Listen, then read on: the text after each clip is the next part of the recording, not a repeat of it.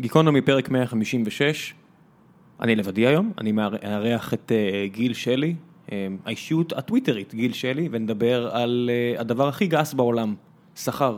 גיל שלי הוא יושב הראש של צבירן, והוא בעצם חשוף למאות, יותר מ-100 אלף, לא מאות אלפי, יותר מ-100 אלף תלושי שכר של אנשים בהייטק ובכל מיני מקומות אחרים, ובעצם יש לו גישה, והוא עוזר לחברות האלה, אז יש לו insight מאוד מאוד מעניין על שוק העבודה.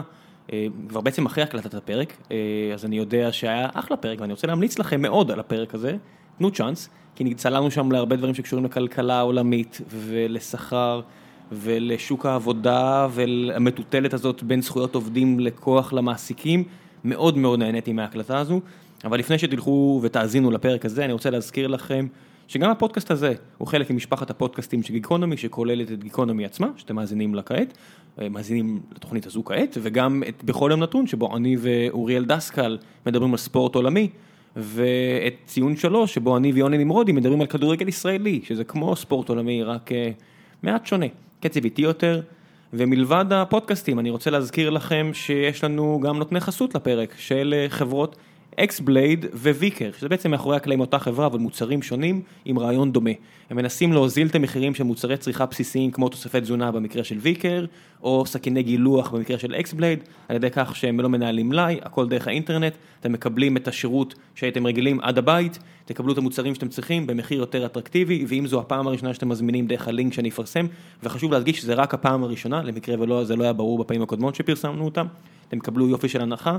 אה, אני חושב ש-40 שקלים או 25, 25 שקלים או 15 אחוז, תלוי בלינק, אה, שזה יופי של דבר, תזמינו, תנצלו את ההנחה הזו רק בפעם הראשונה שאתם נכנסים כמובן, זה גם עוזר לנו, אז בכלל טוב. הם, הם בעצם עושים פה משהו שאני מאוד מאוד מחבב, שזה בעצם אומרים, אתם משלמים על מותגים. ויכול להיות שתגיעו למוצרים לא פחות טובים, עם פחות כסף, אם לא תאמינו לשקר המותגי של חברות יותר מפורסמות אולי.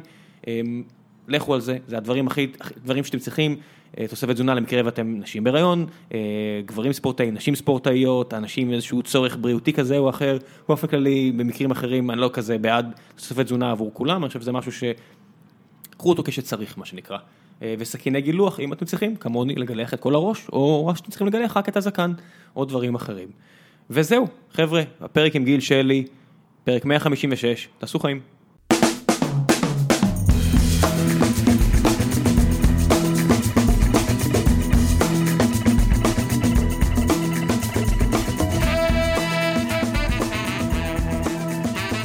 גיקונומי 156, יושב כאן עם גיל שלי, יושב ראש צבירן.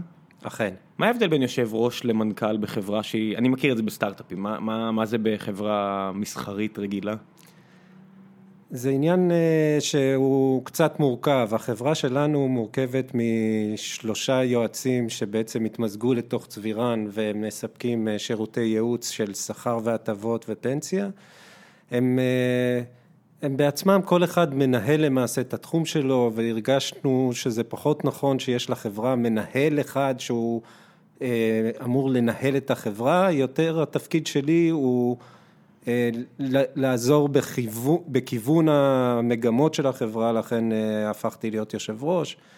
זה לא מאוד משמעותי, הטייטל זה אלה, כן, אני, אני פחות מתייחס אליהם ו... ככה כולם מרגישים יותר בנוח, אז אחלה. כן, אחת הבדיחות זה שהם משקיעים פוגשים יזמים צעירים ולא מנוסים, אז אתה נכנס לחדר הנשיא, היו"ר, המנכ"ל, ה-CTO, ה-CPO, וזה בערך שני אנשים שמייצגים אה, רעיון. אני מכיר את זה, אני עכשיו השקעתי בחברת סטארט-אפ שהיה לה נשיא ומנכ"ל שהם היו שני העובדים היחידים של החברה. בוודאי, אז... חייב, חייב נשיא שיגיד למנכ"ל מה כן, לעשות, כן. ואתה יודע, יש את המתחים, אה, תרבות ארגונית בין שני אנשים תמיד אה, דבר רגיש. טוב, אז לפני שנצלול להכל, אני דווקא רוצה להתחיל עם, אה, עם העובדה שהבן שלך התגייס לפני שבוע. איך זה? יחסית, אתה יודע, לבן אדם שמתעסק עם אה, שכר בכל החברות הכי גדולות, השקעות. וואו, זה, זאת חוויה שהיה לי ממש קשה לעכל. זאת אומרת, אה, קודם כל אני ואשתי היינו ממש גיבורים, לא, לא הזלנו אפילו דהימה אחת כמו שהוא דרש, הכל היה בסדר כשהיינו שם, אבל אתה יוצא משם ואתה מרגיש טון לפחות טון על הלב שלך, ממש, אה, ממש אתה מרגיש כובד, כובד ענק של משקל שיושב עליך, שזה צירוף של כל, אני מגיע ממשפחה שכולה, אה, הדוד שלי נהרג במלחמת יום כיפור, אה, חבר טוב שלי נהרג בלבנון. דוד זה אח של אבא, אח של אמא? אח של אמא, חבר מאוד טוב שלי, בן צוות שלי נהרג בלבנון, וחלק מהסיבות שהבן שלי כנראה, אנחנו לא חינכנו את הילדים שלנו להיות קרביים, אבל כשהוא גדל בזה שאנחנו נוסעים לשם שלוש פעמים בשנה למשפחה של החבר, שהוא גדל בצל הזה או ברקע הזה, ש... שאנחנו חיים את ה... תרומה, עזוב, תרומה זו מילה גדולה, זה גם לא תרומה, אבל... כן, ישב פה נועם טיבון אלוף, והוא לא דיבר בתרומה, אז כן. אני מציע לכולנו אולי... בטח, זה, זה ממש... עושים את מה שצריך וזהו. כן, לא... אבל שהוא חי, כי, כי למשל אני בתיכון היינו שכבה של נדמה לי 120 בנים, שמתוכם היו שמונה בקרבי. זה, זה פחות... איפה גדלת? בתל אביב, בעירוני ד' אני מדבר. ולפני שכולם רצים פה להגיד אה, תל אביבים, אני גדלתי בבאר שבע, הסטטיסטיקה לפי דעת, עניות דעתי די דומה. אולי טיפה יותר, וזה פשוט קשור לעובדה ששבעה, שמונה, עשרה אחוז מכל החיילים הם לוחמים ורק חצי מתגייסים, אתה מגיע למספרים האלה. זה בדיוק זה, וגם עכשיו במחזור של הבן שלי, אז הוא בצופים, והוא כל החיים שלו חי סביב זה, אז הוא, היה לו ברור כל הזמן שהוא הולך לשם, אבל... אה, כשהוא מתגייס לשם, ואתה, וזה, כאילו זה יום לא משמעותי, כי כל הזמן ברור שהוא יתגייס, וזה בסך הכל היום שבו הוא מקבל מדים, יש משהו ביום הזה שהוא, שהוא ענק, אני מה, פשוט... הוא עשה את כל ההכנות לפני, יום סיירות, כן, יום כן. גיבושים, כל האלה. כן, כן. אז, הוא... אז, אז זה לא מתחיל ביום הזה, אתה יודע, ההכנה... מבחינתו בראש שלו הוא כבר שנה וחצי. הוא כבר שלוש שנים. כבר הוא שלוש שנים. שקרה, זה מצחיק ההתפתחות שלו, כי כשהוא היה קטן הוא היה אומר אני בחיים לא אתגייס כי אני לא רוצה למות בצבא. מה, מגיל צעיר הוא דיבר על דברים כאלה? כן, כן, כן. כי, עוד פעם. זה עליכם. זה עלינו כי עוד פעם. זה כנראה מאיפה שהוא הגיע אה, מכם הדבר הזה, לא? זה עלינו כי אנחנו באמת, עם הדוד שלי שנהרג, עם החבר שלי שאנחנו נוסעים למשפחה שלו, זה כל הזמן ברקע, זאת אומרת, הטיול הראשון שלו בחיים היה כשהוא היה בן שבועיים, שזה, הוא היה על המנסה שלנו, כשיצאנו, אנחנו עושים טיול שנתי לזכר רונן אה, בט"ו בשבט כל פעם, אה, שזה היה יום הולדת שלו, רונן ג'ורנו. רונן זה היה חבר לצוות או הוא היה חבר לצוות. ו... ויובל היה בגיל שבועיים במנסה של אימא שלו, טייל איתנו בטיול הזה, השנתי הזה, זאת אומרת, הוא חי את זה כל הזמן. אה, כשהוא היה קטן הוא אמר בחיים לא, הוא גם אה, לא היה ספורט, לא כלום, ופתאום לאט לאט אה, צופים ו... והתחיל לעשות תרגילי כוח והוא מתפתח ופתאום בכיתה, ומתחיל לקרוא למרינס, שזה יפה שהוא קורא משהו, כן? אה, ואז הוא מתפתח, ואז בכיתה י' מתחילים את החוג כושר קרבי וכל זה, ובכיתה י"ב את כל הגיבושים וכל זה, והוא גם אה, מחר הולך לגיבוש. אז הוא מכיר את כל הד... אז זה ברור לך כל הזמן לאיפה זה הולך, כן? לא הייתה פה שאלה, והיום הזה כאילו חסר משמעות, וזה עדיין היום, באמת, מבחינת המשמעות, הכובד שלו, זה היום הכי כבד שהרגשתי בחיים שלי. זה היה ממש וואו. יום כבד. מה, התפרקות אה, רגשית ברגע שהוא נעלם לך מהעין? לא, התפ... לא, לא התפרקנו, גם אני וגם אשתי לא התפרקנו. טוב, זה אולי בשבילה אתה רוצה להחזיק, אה, to, to hold face, אני יודע. לא, אנחנו, הזוגיות שלנו היא לא שהתפקיד שלי הוא להיות הגבר החזק והגיבור לא, ושלה להתפרק. הרבה פעמים האישה מחזיקה hold face בשביל הגבר, זה לא אני אומר התפקיד כן, הגברי. אבל לא, שנינו ככה... שנינו אשכרה היינו צריכים להתמודד עם זה בנפרד, אה, שנינו, היה לנו מאוד קשה עם זה, למזלה, אנחנו במקרה גם באותו יום יצאנו לאירוע חברה במצפה הימים, אבל אשתי החליטה לוותר עליו כי היא לא הייתה מסוגלת לעשות את זה, והוא גם יצא הביתה באותו יום. זה היה אירוע כבד לשנינו, אה, וזה לא עניין של התפרקות, זה עניין של... אה, אתה מרגיש במהלך היום את המשקל יורד לך מהלב. זה, זה, זה, לא, זה לא מתפרק באיזה בכי עצום ויאללה, מבחינתכם זה גם מעבר לשירות צבאי ושירות קרבי, זה גם העובדה שהילד עזב את הבית. זה קודם, יודע מה? זה קודם כל זה העובדה שהילד עוזב את הבית. אה, זה קודם כל זה. בגיל 18 אנחנו... אנחנו כבר תשע שנים חיים עם שלושה ילדים, ופתאום חוזרים לשניים, זה... זה באמת ככה, זה משהו... יודע, בטח בשירות קרבי שבו אתה פעם בשבועיים, פעם בשלושה שבועות, לא יודע, אם, אם אתה פקיונר כמוני אז פעם בחודשיים, לא בטוח אם עדיין מותר לעשות דברים כאלה, אבל, אה, אבל כן, אה, אז איתי זה איתי, אתה, אתה מחזיק לו אצבעות לקראת מחר? אה, אנחנו, הוא כל הזמן, הוא במתח עצום מזה, אני מחזיק לו אצבעות, וכן, אני גם יודע ואני אני מכיר אותו מספיק טוב שאני יודע שהוא יצליח, אז זה בסדר. יאללה, נקווה לחדשות טובות. אה, אתה יודע, זה מצחיק, הרבה אנשים חושבים שיחידות מיוחדות זה שהורה לא צריך להיות בעד, כי זה איכשהו יותר מסוכן או יותר כאלה, נראה לי כל מי שהיה בצבא פחות או יותר יודע ש... בתור מי שהיה בעורב גולני ועבד עם יחידות מיוחדות, אבל כן. הוא היה בשר תותחים, הוא יודע שעדיף, אה, שעליהם, הם יקרים מדי בשביל שייתנו כן. להם. דרך אגב, נווה, שהיה המח"ט שלנו, פעם אמר לנו את זה במפורש, כשהוא דיבר עלינו לעומת הגדודים עם הפיתה הסורית הידועה בזמנו. אז הוא אמר לנו, מה אתם חושבים, אני אבזבז אתכם כמו שאני מבזבז את הגדודים אה, כשהולכים לכבוש פיתה סורית, כן, אתם תהיו בתמיכה, אני השקעתי בכם יותר מדי. מי שחשב שכולם נולדו שווים, אה, כנראה לא נכנס לראש של גנרל שיש לו מעט מאוד סיירת מטכ"ל, טיפה יותר אה, סיירת צנחנים, הרבה יותר גדודי צנחנים והרבה יותר דברים אחרים, אבל it is what it is, זה כבר שאלות שנשאיר לנועם בפעם הבאה שהוא יגיע לכאן. בואו נדבר על, על הדבר פחות או יותר הכי גס אה, בחברה הישראלית, אולי אפילו, האמת שאני לא מכיר מספיק אה, חברות אחרות בעולם, אני מניח שגם שם, שכר, משהו שאתה חי אותו ביום יום שלך, הייתי אומר חלק ניכר מהיום שלך, לא? כן, אה, צבירן זו ההשקעה הכי גדולה שלי, ואני נמצא שם כל היום. רוב, רוב היום, כל יום, זאת אומרת... זה, זה 9 to 5 כזה מבחינתך? אה, כן, 9 אה, to 5, אה, קודם כל זה, אני לא מכיר הרבה חברות שבחמש סוגרות את הבסטה, לא, גם אצלנו לא, אבל כן. 9 to 5 זה ביטוי, זה לא... כן, לחלוטין. אני נמצא שם, אם זה 9 to 5 אז 10 to 5.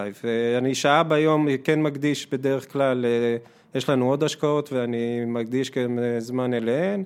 אבל אה, רוב היום שלי אני שם. אתם עושים, רגע, הבעלים של צבירן, ותכף נדבר על מה צבירן עושה וכל השוק הזה והסיבה שבגינה, בכלל אנחנו מנהלים את השיחה הזאת, הסיבה העיקרית. אמ, איך זה עובד? אתם, אתם הבעלים של החברה, אתם שותפים? ככה. אתם משקיע, עושים את ההשקעות גם ביחד במקומות אחרים, או שכל אחד אה, בלבדו? אוקיי, אז צבירן זה סיפור מצחיק, או...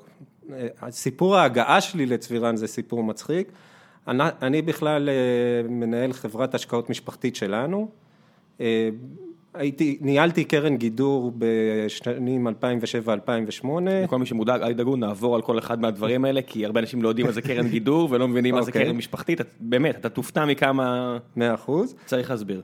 אה, עשיתי את הטעות הגדולה של להרוויח כשכולם מפסידים, אז אה, עלה לי ההיבריס, וב-2008, ב-2009 נאלצתי לסגור את הקרן גידור, כי אחרי העלייה הגיעה ירידה, אבל אסור למי ש...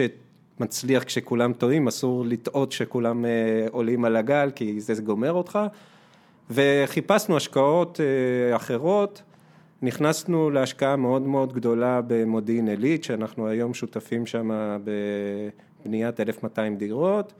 וב מעניין, אתה יודע, כי שמעתי על הרבה אנשים עכשיו, אני, או שמעתי, אני קורא, אני נתקל בכל מיני אנשים שבעצם באזורים האלה של מודיעין עילית, כל מיני כאלה, בגלל שהקרקע הייתה מאוד זולה, ובערך ב-2009-2010 היו כל מיני יזמים שהלכו על זה, הימרו, באזורים האלה, בעיקר אצל מקומות יותר של דתיים, חרדים. אז לנו יש אה, חברת קריית ספר, הבעלים שלה הם שותפים שלנו, השקענו ביחד בפולין כבר ב-1998, ואנחנו מלווים אותם המון שנים. ב-2009, דווקא בגלל שאני הייתי כל כך פסימי לגבי כל דבר בעולם, חיפשתי איזושהי השקעה ריאלית שאני מוכן לשים עליה את הכסף. כן, כמו סטארט-אפיסט שעשה משהו בלי רווח ואמר, החברה הבאה שלי מניבה שקל ראשון ביום הראשון. זה פחות או יותר ככה, ובמקרה היה אז, הייתה אז חברה בשם נאות הפסגה שנכנסה לקשיים. ובאפריל 2009 היה מאוד מאוד קשה למצוא אנשים שמוכנים לשים כסף על משהו, אנחנו היינו מוכנים. נכנסנו לשותפות במשהו שחשבנו שהוא גדול עלינו בכמה מספרים, אבל אה, קפצנו למים וזו הייתה השקעה, זו השקעה מצוינת. מאיזה בחינה גדול עליכם? מבחינת ההוצאה הכספית? מבחינת הזמן מבחינה, לדרוש מכם? מבחינה, לא, אנחנו, קריית ספר היא זאת שמנהלת ומובילה את, ה, את ההשקעה הזאת ואנחנו נכנסנו כמשקיעים, כמשקיעים נטו, אה, אבל מבחינת האחוז של הנכסים המשפחתיים ששמנו שם זה היה אחוז שאני כאיש מאוד שמרן מאוד פחדתי ממנו, אבל אמרנו שאני לא יודע איפה לשים את הכסף בשום דבר אחר, אז פשוט קפצנו למים. מה, אפילו, אתה תמיד יכול להגיד מזומן, זהב, דברים שהם... לא האמנתי בכלום, לא האמנתי בכלום. מה, במזומן? פחדת שהשקל יפחת, הדולר יעלה, מה... אני לא מאמין במזומן באופן, אה, זה, זה משהו יותר פסיכולוגי, אני לא אוהב מזומן. כי כי לא מזומן כלום. גורם לך לעשות דברים אה, שטותיים אחר כך, כשיש לך יותר מדי מזומן, מה שאתה עושה, אתה מוצא את עצמך נותן לכל מיני אנשים שינהלו לך את הכסף, כל מיני סטארט-אפים, אני מנוסה בזה. אתה יודע, אה, אני לא רוצה להעליב, אבל קרן גידור זה בדיוק זה. אתה נכון. הגעת מהתחום הזה, אתה יודע, יש את הספר המפורסם של אה, ואיפה היאכטות של ה- של הלקוחות. זה- זה מגיע מביטוי שאיזה עיתונאי של לפי דעתי של ניו יורק טיים מסתובב במרינה בניו יורק, והוא רואה את כל היאכטות, הוא אומר, זה היאכטה של הקרן גידור ההיא, וזה היאכטה של הקרן גידור ההיא, ואז הוא שואל, ואיפה היאכטות של הלקוחות? אז, אה, לחלוטין. זה מגיע משם. אבל קרן הגידור שלי נולדה בדיוק כתוצאה מכך, זאת אומרת, אה, אני ניהלתי קודם את המנהלי כספים של המשפחה, ב-1999 הם עשו פחות מהבורסה והסבירו לי חכה חכה בשנת 2000 שכולם התרסקו אז אתה תגיד לנו תודה ואכן הייתי אמור להגיד להם תודה על זה שהם הפסידו לי שו- שו- 17% ולא 18% באותה שנה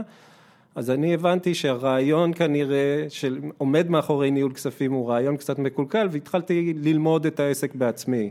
לא למדתי יום כלכלה בחיים שלי, אבל, אה, אבל קראתי המון אה, וקראתי עיתונות, אה, הייתי, הייתי קורא פייננשל טיימס באינטרנט בזמנו זה היה מאוד מאוד קשה אה, ו, וקראתי את האקונומיסט וקראתי ספרים וקראתי כל מה שאתה רוצה. גם וורן באפט טוען שההשכלה הכי גדולה זה עיתונים, ועדיין בסרט עליו רואים אותו שהזמן העבודה שלו, מה שהוא מגדיר כ-work time, שהוא לא עם המשפחה, זה כי הוא עולה למעלה, או במשרד שלו וקורא את העיתון. זה- הוא קורא את כל ה... כדי לקבל תמונה רחבה ככל האפשר. זה בדיוק, אני לא, את זה לא הכרתי על וורן באפט. צריך לראות את הסרט הזה. זה- אוקיי. זה באמת וויש מרשים, אני ממליץ, אני אשים לינק, תראו את הסרט עליו. אז, זה אה, ישנה לכם את התפיסה לגבי השקעות. זה, זה ממש ככה, וככה לאט לאט התחלתי אה, לפטר את המנהלי כספים, ולאח, ומאחר שאני לא מבין כלכלה ואני לא מבין בחברות, אז לא בחרתי חברות, אלא בח... הבנתי שההשקעה הכי גדולה, הח- ההחלטה הכי חשובה זה קודם כל איגרת חוב או מניות, או איזה משקל לשים בכל דבר, ואז חיפשתי דברים שהם... אה, אני הייתי הראשון בארץ פחות או יותר שהכיר את המושג ETF. אה, אוקיי, ב- למי ב- שלא מכיר, ETF, אה, תעודות סל, שבוא תסביר, אה, תיכנס ל... לא כמה שאתה רוצה להיכנס לעומק. פשוט חיפשתי במקום להשקיע בחברות, להשקיע בסל של מניות, מאחר ואף אחד, אני לא מאמין ביכולת של אנשים לבחור אה, חברות אה, שהיא יכולת טובה יותר מאחרים, למרות שהיום נתתי גם למישהו שמנהל. אה, מנהל, כספים שמשקיע בחברות, דווקא בגלל שאני, למדתי שדווקא בדברים שאני לא מאמין, אני חייב גם לשים בהם כסף. אוקיי, אז קצת הבהרה למי שלא מכיר, תעודת סל ETF זה בעצם אה, מכשיר פיננסי שמאגד בתוכו או מחקה התנהגות של שוק, זאת אומרת נגיד ה-S&P 500, בעצם 500 החברות, זה לא באמת, לא בדיוק 500 נניח, 500 החברות בעלות השווי הכי גדול בארצות הברית, וזה מגן על עצמו בכך שאם חברה עכשיו מתרסקת, בעצם היא תפגע בך רק אה, רבעון אחד, כי כל רבעון או משהו כזה זה מתעדכן, ואז בעצם בסוף הרבעון, אם עכשיו החברה הזאת נעלמה לגמרי, אתה לא תמשיך לסבול ממנה, כי היא פשוט תוחלף בחברה אחרת שתיכנס, או חברה יוצאת מה- מה-S&P 500, ויש פה הרבה משחק של בשוק אה, שורי, בשוק שהוא דוהר קדימה, הכל עולה, ואז באמת אין סיבה ללכת על סטוק פיקרס, כי אין, אין, אין סיבה בש- לשכל, פשוט רוץ קדימה. בשוק מתרסק, יש איפשהו היגיון ללכת כביכול, זה הטענה עם קרנות גידור, ובגלל זה שאנשים אומרים, אה, קרנות גידור משקיעים, מה הטעם, לכו על ETFים, זה באמת נכון בתקופה של שוק שורי, ואנחנו חיים עכשיו בעולם בגלל הבנקים שריסקו את הריביות והכל עף קדימה, ותכף נדבר גם על זה. אנחנו נדבר על זה, הבנקים. לא ריסקו את הריביות. לא, לא, אתה צודק. התהליך העולמי ריסק את נכון, הריביות. נכון, אני לוקח בחזרה, אבל הרעיון הוא שממשלות וכל מיני כאלה, ואנחנו בעצם מאז 2009, השוק לא מפסיק לעלות, ובתקופה כזאתי, הסמארט מאני היה פשוט, למרות שהיו מניות שאתם יכולים להגיד ביטקוין ומניות וכאלה, אבל הדבר הבאמת חכם בתוחלת, זה לקנות ETF מ-2009 ולשכוח ממנו. היית עושה 4X, 3.5X על הכסף, יותר מכל דירה שאתם מתלהבים ממנה, ונסגר הסיפור. לחלוטין. הבעיה היא ש... זה באמת כמו שאמרת על מזומן, גם ETF נורא מפתה למכור אותו. לפעמים, כי אתה, נורא קשה להחזיק אה, תעודת ערך כלשהי, או איזשהו אה, נייר ערך שהוא עולה. בניגוד לדירה, אנשים אומרים קניתי ולא מכרתי, נכון? כי קשה למכור דירה. זה לא פעולה פשוטה. זה משהו שלמדתי מהאגרוף תאילנדי ומהאומנויות לחימה. אה, לתת לאינטואיציה שלך לגבור על האינסטינקט, ומה הכוונה? אה, הדבר הכי נכון לעשות בשוק עולה זה לקנות עוד. הדבר הכי נכון לעשות בשוק יורד זה למכור כל הזמן. ולא להגיד, אה, רגע, עכשיו זה ירד 20 אחוז, כמה זה עוד יכול לרדת, ו- ולהתחיל לקנות שזה בירידה. הדמקו, הזמן הכי טוב לקנות שהכל עולה. זה הערך, זה, זה אידיאלי כי הסחורה במחיר נמוך, בתיאוריה. אבל אתה אף פעם לא יודע מה זה נמוך. בוודאי שלא. ולכן הדבר, הרמז הכי חזק שיש לך לקנות, זה דווקא כשדברים כל הזמן עולים, והאנש, והאינסטינקט שלך הוא, רגע, כמה זה עוד יכול לעלות. המתח הזה בין אינסטינקט לאינטואיציה זה משהו שכל אומן לחימה מכיר אותו, זאת אומרת, אה, האינסטינקט שלך כשאגרוף עף לך לתוך הפנים זה לעצום את העיניים. מחנכים אותך לפתח רפלקס של אה, להטות טיפה את הראש אה, ולהיות במצב שאתה יכול להחזיר אגרוף. הנטייה הזאת של לשלוט באינסטינקטים שלך זה הדבר הכי חשוב שיש למשקיעים, זה דברים שלמדתי בעצמי ב- בלנהל את הכסף של עצמי בהתחלה, אה, הייתי הראשון בארץ שהשתתף אה, בהנפקה של אגרות חוב של אה, גזפרום, באותו זמן חשבתי שפוטין הוא אחלה נשיא. ו... איזה שנה זה היה? זה היה, אם אני זוכר נכון, 2002. 2002. סוף 2002, תחילת 2003. גזפרום, חברת הגז הממשלתית של רוסיה, הופרטה. במהלך שיצר הרבה מיליארדרים, מאות מיליונרים ועשרות מיליונרים בעולם. אה, אחת מהחברות הגדולות אה, שמתעסקות באנרגיה. זו הייתה חברה ממשלתית רוסית שהונפקה, באותו זמן נתנו לך עשרה אחוז ריבית שאיגרת חוב ממשלת ארצות הברית לתקופה מקבילה הייתה באזור השלושה אחוז, אני לא זוכר במדויק. אה, היו הסברים של בנקים שוויצריים שפוטין לא יעז לעשות ככה, פוטין לא יעז לעשות ככה והסתבר שהכל בולשיט, אבל, אבל כהשקעה זו הייתה השקעה מצוינת. לאט לאט התחלתי להיכנס ל... הבנתי את העניין של שווקים, ש... חשבתי שהבנתי, כי היום אני מבין שהכל רנדומלי, אבל נכנסתי לשוקים מתעוררים, הייתי מושקע בהודו, בווייטנאם, הרבה לפני שאחרים התחילו לדבר על זה. בטח, קסם, איך קראו לזה? קסם, היה פה בארץ את התעודות סל של אה, קסם. קסם נולדו בערך ארבע שנים אחרי מה שאנחנו, אחרי כן, שזה... למה הם נולדו? כי בתקופה ההיא כולם אמרו, אתה יודע, ברזיל, רוסיה, וייטנאם, איך אתה לא מחזיק אה, תעודות סל או מניות של המדינות המתעוררות? אז אני במזל כנראה... אבל כתוצאה מלקרוא את העיתונים האלה וכתוצאה מלהיות כל הזמן עם האצבע על הדופק והדבר הכי חשוב לזכור כל הזמן לזכור את כל מה שאמרו קודם כי אנשים כל הזמן משנים את מה שהם אומרים והחוכמה זה לזכור את מה שהם אמרו לפני שיתברר אם הם צודקים או לא צודקים כי זה ממש לא חשוב. צריכים להפריד בין מידע לבין דעה. בדיוק. ככל שאתה... תראו, תלמדו מה קורה ולא בהכרח מה אנשים חושבים שקורה או מה... זה בדיוק כן. זה, כש... והדבר הכי חשוב בללמוד את זה, זה לזכור, ללמוד לזכור. אה, וזה היתרון שלי שאני זוכר כמעט כל דבר ש... שאומרים לי אני זוכר להרבה זמן וגם כל דבר שאני קורא אני זוכר. אה, זה בא לפצות על החוסר יכולת שלי לכתוב. אה, ככה גמרתי תואר במשפטים בלי לכתוב מילה אחת, כי אני פשוט לא מסוגל לכתוב תוך כדי שזה... אומר מישהו שכותב לא מעט על בדה באזר ובכל מיני בלוגים אה, או בטוויטר. אבל אני לא מסוגל לעשות את... דרך אגב, גם את הפוסטים שלי זה גג רבע שעה. זאת אומרת, אני לא מסוגל לכתוב יותר מרבע שעה. משעמם אותך או שלא בא לך? אני לא מסוגל. לא מצליח לכתוב משהו יותר מרבע שעה, בגלל זה כל הפוסטים שלי הם נכתבים באבחה אחת, אה, נשלחים באותו רגע, אני אפילו לא מסוגל לעבור. אז רגע, שנייה, אני מחזיר אותך אחורה, כן. גזפרום, 2002. 2002, אז 2002 קניתי גזפרום, ב-2003 התחלתי לקנות את ההודו, ב-2004 וייטנאם, והלך לי מאוד מאוד מאוד טוב. אה, התחלתי להראות לחברים את הביצועים שלי לעומת מה שקורה בעולם, אז אה, חברים עשירים של ההורים שלי, יותר נכון, אה, התחילו גם לשים אצלי כסף. ב-2006, דרך אגב, 2003 עד 2006 ישבנו בארצות הברית לצורך לימודי ה-MBA של אשתי ומשם נהיה... איזה שנים שוב? 2003 עד 2006. 2003 עד 2006, איפה היא למדה? במרילנד יוניברסיטי היא למדה MBA. אה, ועבדה שם שנה אחת, ואני, ואני בעצם ניהלתי כסף מהבית אה, בזמן שלא גידלתי את הילדים. איך זה היה? לשבת בבית אה, להשקיע? אתה יודע, הרבה אנשים נופלים שם לרביט הול עצבני. זה כיף לא נורמלי, כי אתה יושב עם אנשים ש... ש... שיושבות בגינה ואתה הגבר היחידי, זה מעלה לך את האגו בצורה מאוד מאוד רצינית. בכל זאת, שלוש שנים זה לא מעט זמן לחיות ככה. אבל זה... היה לזה, היו לזה הרבה יתרונות, אבל כן, באיזשהו שלב זה נהיה שוחק ונהיה קשה, ובגלל זה התחלתי לחפש לעשות משהו שהוא יותר מלשבת בבית, והצגתי את התיק שלי, שכבר היה גם תיק לאחרים, לבחור בשם ג'וני שישב אז בלונדון. ומה, כשהצגת לו את זה, מה, רצית להראות אלפא, רצית להראות שאתה מעל השוק? רציתי להראות לו דרך חשיבה ייחודית שמשום מה הולכת. באותו זמן גם חשבתי שאני יודע להשקיע במטבעות, שזה בכלל שטות לא נורמלית, כן, אבל אני הצלחתי. אפשר לשאול הרבה, הרבה ישראלים שהיו פעם טייקונים על, אה, על המחשבה הזו שאתה יודע לאיפה כן. מטבעות ילכו. אבל בניגוד לפישמן אני תמיד הייתי פחדן, זה היה, זה, זה אחד היתרונות הכי גדולים שלי. ההצלחה הכי גדולה שלי במטבעות זה היה במלחמת המפרץ השנייה.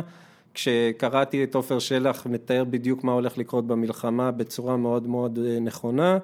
ומה שעשיתי זה למכור את המטבע של הפחד, שזה הסוויס פרנק, פרנק, ולקנות, אה, לא רציתי לקנות ישירות את הדולר, אז נדמה לי קניתי דולר אוסטרלי או משהו כן, שנייה, כזה. בוא נעצור שנייה להבהרות. אה, מה שאתה אומר, מטבע הפחד, כשיש אה, בעיות בעולם, אנשים עם כסף נוהרים לאיים של יציבות, כן. או לפחות לאיים שמנותקים. אי מנותק מיבשה, אז הסוויס פרנק, המטבע השוויצרי, תמיד היה מאוד מנותק, כי א', השוויצרים לא אמרו לאמריקאים מה קורה שם, אז הרבה אנשים, זה היה מבחינתם אה, דרך להעלים מס. והרבה אנשים השקיעו שם כמו שמשקיעים בכל מיני מקומות אחרים, כי זה דרך מבודדת לש- לשמר את הערך של ההון המשפחתי או דברים כאלה. אה, זה קצת נפגע מאז שהם התחילו עכשיו אה, לדווח, ו... כל העולם הזה השתנה כן, לחלוטין. ביטקוין וזהב וכל מיני יצירות אומנות, היום יצירות אומנות אפילו תפסו, זה מצחיק אתכם, אבל ב- ב- בשדות תעופה יש האנגרים ענקים מלאים בשדות, ביצירות יצירות אומנות נורא יקרות, שמשמשות בדיוק את הדברים האלה של מטבעות פחד נקרא לזה. לחלוטין. באותו זמן זה היה ה Swiss franc וה Japanese yen שהם היו המטבעות של הפחד. אני אז מכרתי Swiss franc וקניתי דולר אוסטרלי בתחילת המלחמה, שבוע אחרי זה מכרתי ברווח אה, מאוד מאוד יפה. הדולר האוסטרלי גם היה לו ריבית אז גבוהה, אז זה בכלל יצא טוב.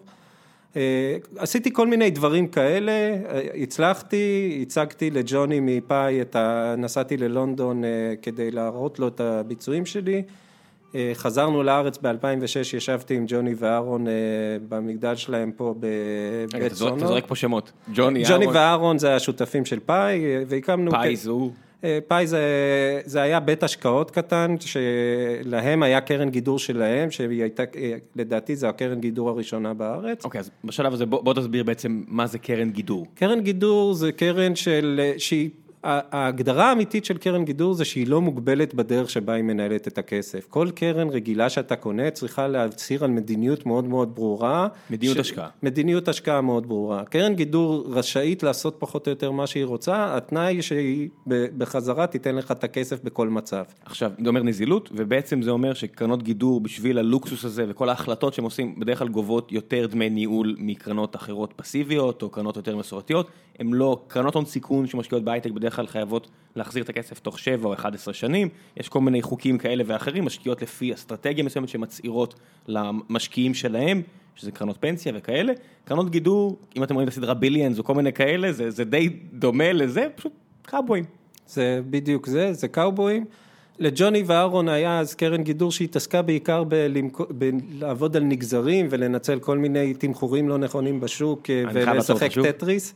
נגזרים. אה, נגזרים זה אופציות אה, וכל מיני מבנים פיננסיים, באותו זמן היה הרבה מאוד מבנים פיננסיים שהובילו להתרסקות השוק. אז למי שחושב שזה מילים גדולות, זה יחסית מאוד מאוד פשוט. בעצם נגזרים או מבנים פיננסיים, זה בעצם אומר, יש לכם משהו כמו אה, משכנתאות. אז מישהו אורז אותן לאיזושהי איגרת חוב, ועכשיו אפשר לעשות אופציה, לקחת אופציה, להגיד, אם זה יעלה, בעצם כל מיני מינופים, תחשבו על זה כמו על הימורים של 10x, 100x, כל מיני כאלה, מצטער אם אני מפשט מאוד את הסיפור הזה, אבל בפועל מה שזה אומר, אתה בעצם מהמר, עושה פה בגרשיים, שמשהו יקרה. שמחיר התבואה יעלה, שמחיר ה... שיהיה החזר טוב על המשכנתאות וכו' וכו' וכו' וכו'. זה בסופ... בסופו של דבר זה מה שזה. זה בדיוק זה. אז הקמתי עם ג'וני ואהרון ב-2007 קרן גידור קטנה שלנו שהיינו שותפים בה חצי חצי ומה שמצחיק שעד 2007 הייתי שורי בטירוף וכל הזמן צחקתי על כל אלה שאומרים כמה זה עוד יכול להימשך, כמה זה עוד יכול להימשך, אבל מצד שני כל הזמן זכרתי מה הם אומרים, למה זה לא יכול להימשך, למה זה לא יכול להימשך. וב-2007 התחלתי להרגיש את החוסר היגיון של מה שקורה, ואיכשהו אה, כל העניין הזה של הדיבורים על זה שזה משבר אה, לא צפוי וכל השטויות האלה, זה היה המשבר הכי צפוי בעולם. ואחד הדברים שאני זוכר זה שג'וני נסע למפגש חברים שלו בהרווארד, חזר ואומר, כולם מדברים על זה שה-CDOs הולכים לרסק את השוק, ואנחנו אומרים לו מצחיק אחד, זה בתוך המחיר.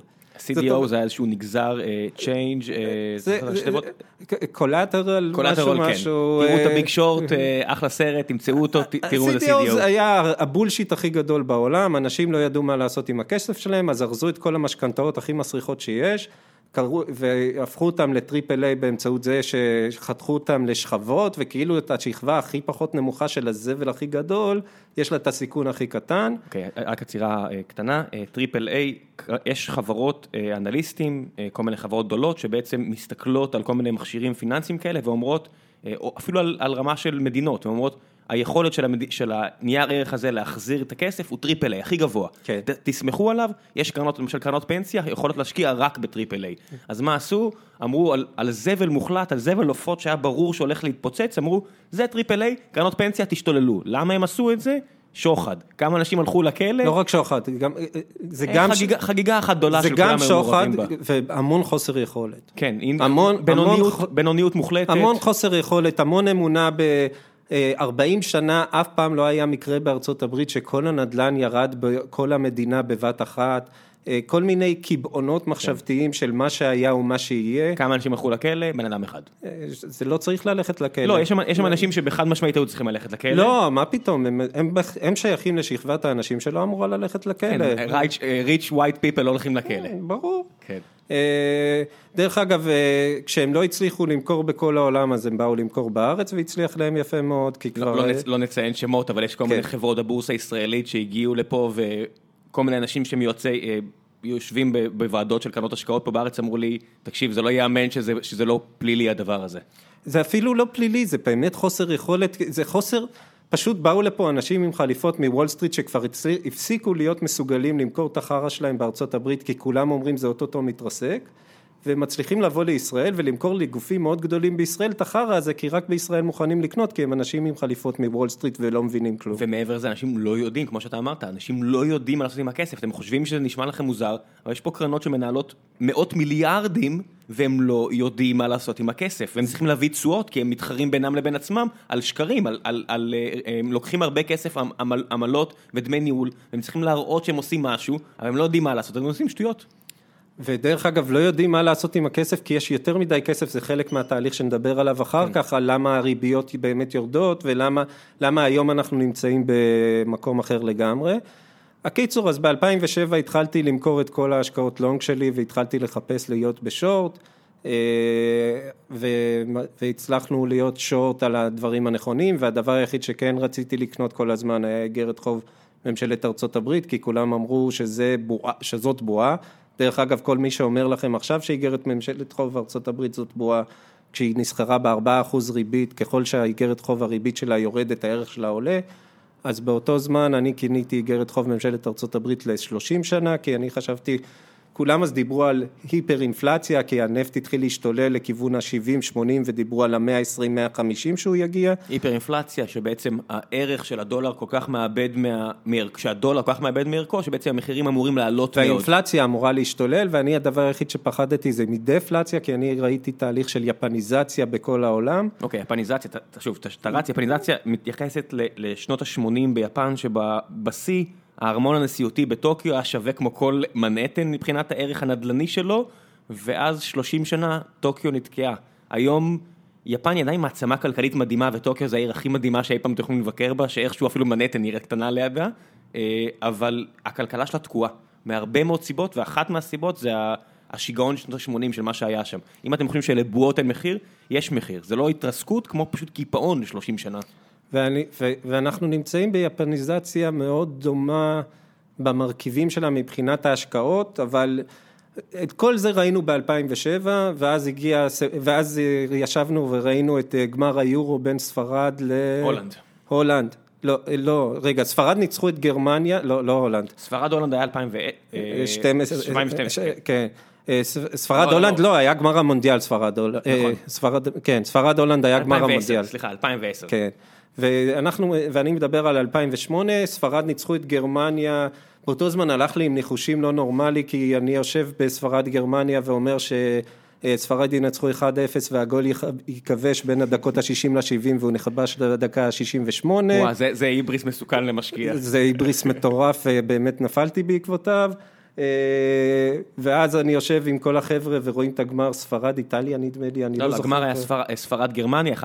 לא, ספרד ניצחו את גרמניה 1-0 בחצי גמר, לא, לא, אני לא בגמר, מצ- אני מסתכל, אני מסתכל, עזוב אותך, יש כן? לי- יש לי פה גוגל מולי, אני- אוקיי. אני מתקן אותנו, אוקיי. אמרתי שני חובבי ספורט שעושים כאלה פאשלות על דברים שקרו בעשור האחרון, זה מביך מספיק. אני לא מצליח אה, זה, ואז אני יושב עם כל החבר'ה ואומר להם, חבר'ה, אני בספטמבר הולך לעשות המון כסף. אה, כי, כי היה ברור שהשוק הזה מתמוטט, והפלא ופלא, ואני אף פעם לא ידעתי לתזמן כלום, ואני עדיין לא יודע לתזמן כלום, אבל בספטמבר הכל התמוטט, ואנחנו עשינו הרבה מאוד כסף, וההיבריס עלה לי לראש, וחשבתי שאני יודע המון דברים, לא ידעתי כלום. אה, וזה, מעניין אותי דווקא עכשיו רגשית, כאילו איפה אתה נמצא בשלב הזה? אתה, אתה מספר לכולם איך טעיתם, אתה באמרתי, ברצף אמרתי לך, אתה כן, בבזבזת ההיבריס- מטורפת. רק שתבין, הדבר היחיד שאני הייתי עושה בזמן שהשקעתי, זה הייתי מרצה לאנשים על ההיבריס ועל כמה חשוב לשלוט בו, וכמה אף אחד לא יודע כלום, והדבר היחיד שצריך להסתכל זה על מה שקורה ולא לנחש מה יקרה, וזה הכל הגיע מעולם אומנויות הלחימה, שאתה אמור להסתכל על האגרוף, לא לנחש איזה אגרוף הולכים לתת לך, ו... דברים ששמעתם בחצי שעה האחרונה פחות או יותר. כן. למי ש- מי שרוצה לקחת טיפים להשקעות מאיתנו, אנחנו אומרים מראש, זה לא המשחק פה. אף אחד לא יודע כלום, כן. אבל אני כמו, ו- ו- וכל הזמן נזהרתי מפני ההיבריס, כי ראיתי את ההיבריס משפיע על אנשים אחרים, וההיבריס, אין מה לעשות, הוא תוקף אותך גם אם אתה נזהר ממנו וגם אם אתה מספר לעצמך שזה לא היבריס, ואתה מספר לעצמך שזה לא היבריס, הוא תוקף אותך, בטח כשאתה מצליח בצורה כל כך פונומנלית שכולם נכשלים. ומה ש, שהתאהבתי זה התאהבתי בפוזיציה של אוקיי, כולם, אה, כולם מפגרים, אני מבין מה קורה, ולאט לאט התחלתי לעשות את כל הטעויות שהרציתי מפניהם, שהתחלתי להתעסק במה יקרה, ומה שקורה עכשיו לא משמעותי, והתחלתי לעשות את כל הטעויות שאמרתי שאסור לעשות, וב-2009 אה, הפסדתי איזה 20 אחוז שכל העולם עלה ב-30 אחוז. כן. וזה, וזה הביא בצדק לסגירת הקרן שלי, ואז, אבל במקביל, בגלל הפחד הזה, התחלתי להשקיע בהשקעות ריאליות, עכשיו אני מגיע לצבירן סוף לב- סוף. לב- לביתר עילית וצבירן. כן, אז מודיעין עילית סליחה, השקענו, מודיעין עילית, סליחה. מודיעין עילית הבדל השקענו, שקו ירוק לא קו ירוק.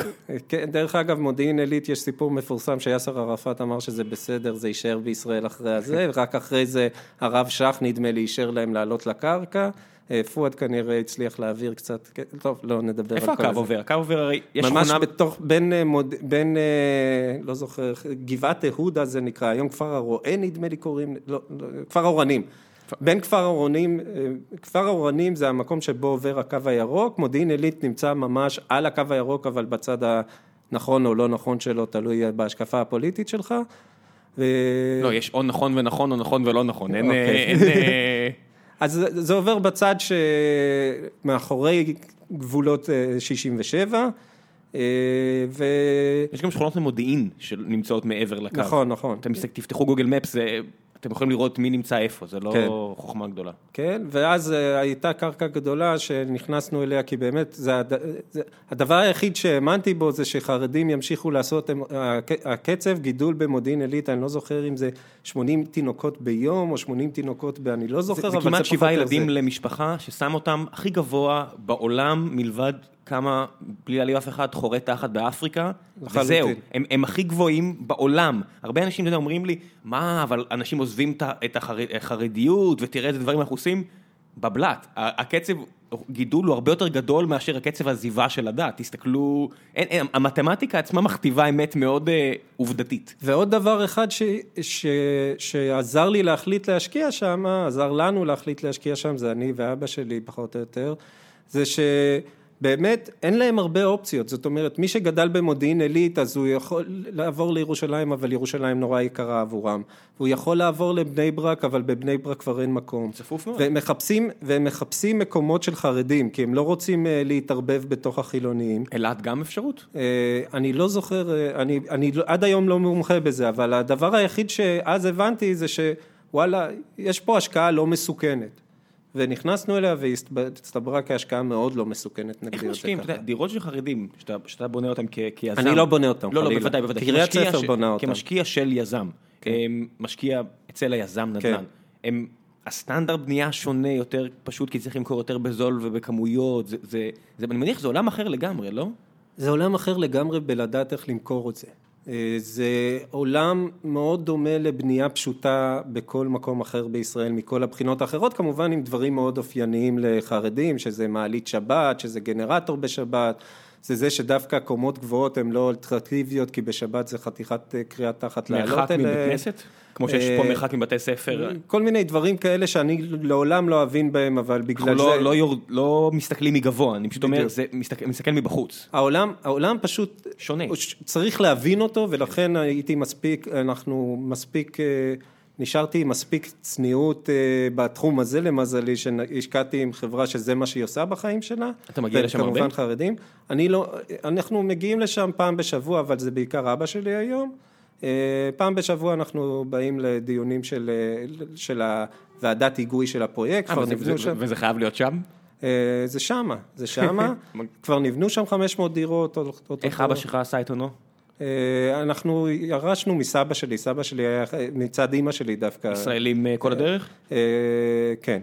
אה, הוא, הוא הגיע מפולין אה, והתחיל לבנות, הוא בנה את בניין הקאמרי, היה מהקבלנים הכי גדולים בתל אביב, והשם שלו חקוק בבאזל, שם יש איזושהי פינת הקבלנים או משהו, אז הוא חקוק שם. אה, אבא שלי נכנס לעסק ופחות יזם, יותר השכיר, ואנחנו חיפשנו השקעות, ואני דור שלישי לעסק הזה. אז השקענו אז בנאות הפסגה זה היה, שאחרי זה הלכה לפירוק ונאלצנו להילחם על ה... מגרש על הפרויקט הזה מול המפרק ונשארנו עם 1200 מתוך 1600, זה עדיין היה מספיק בסדר.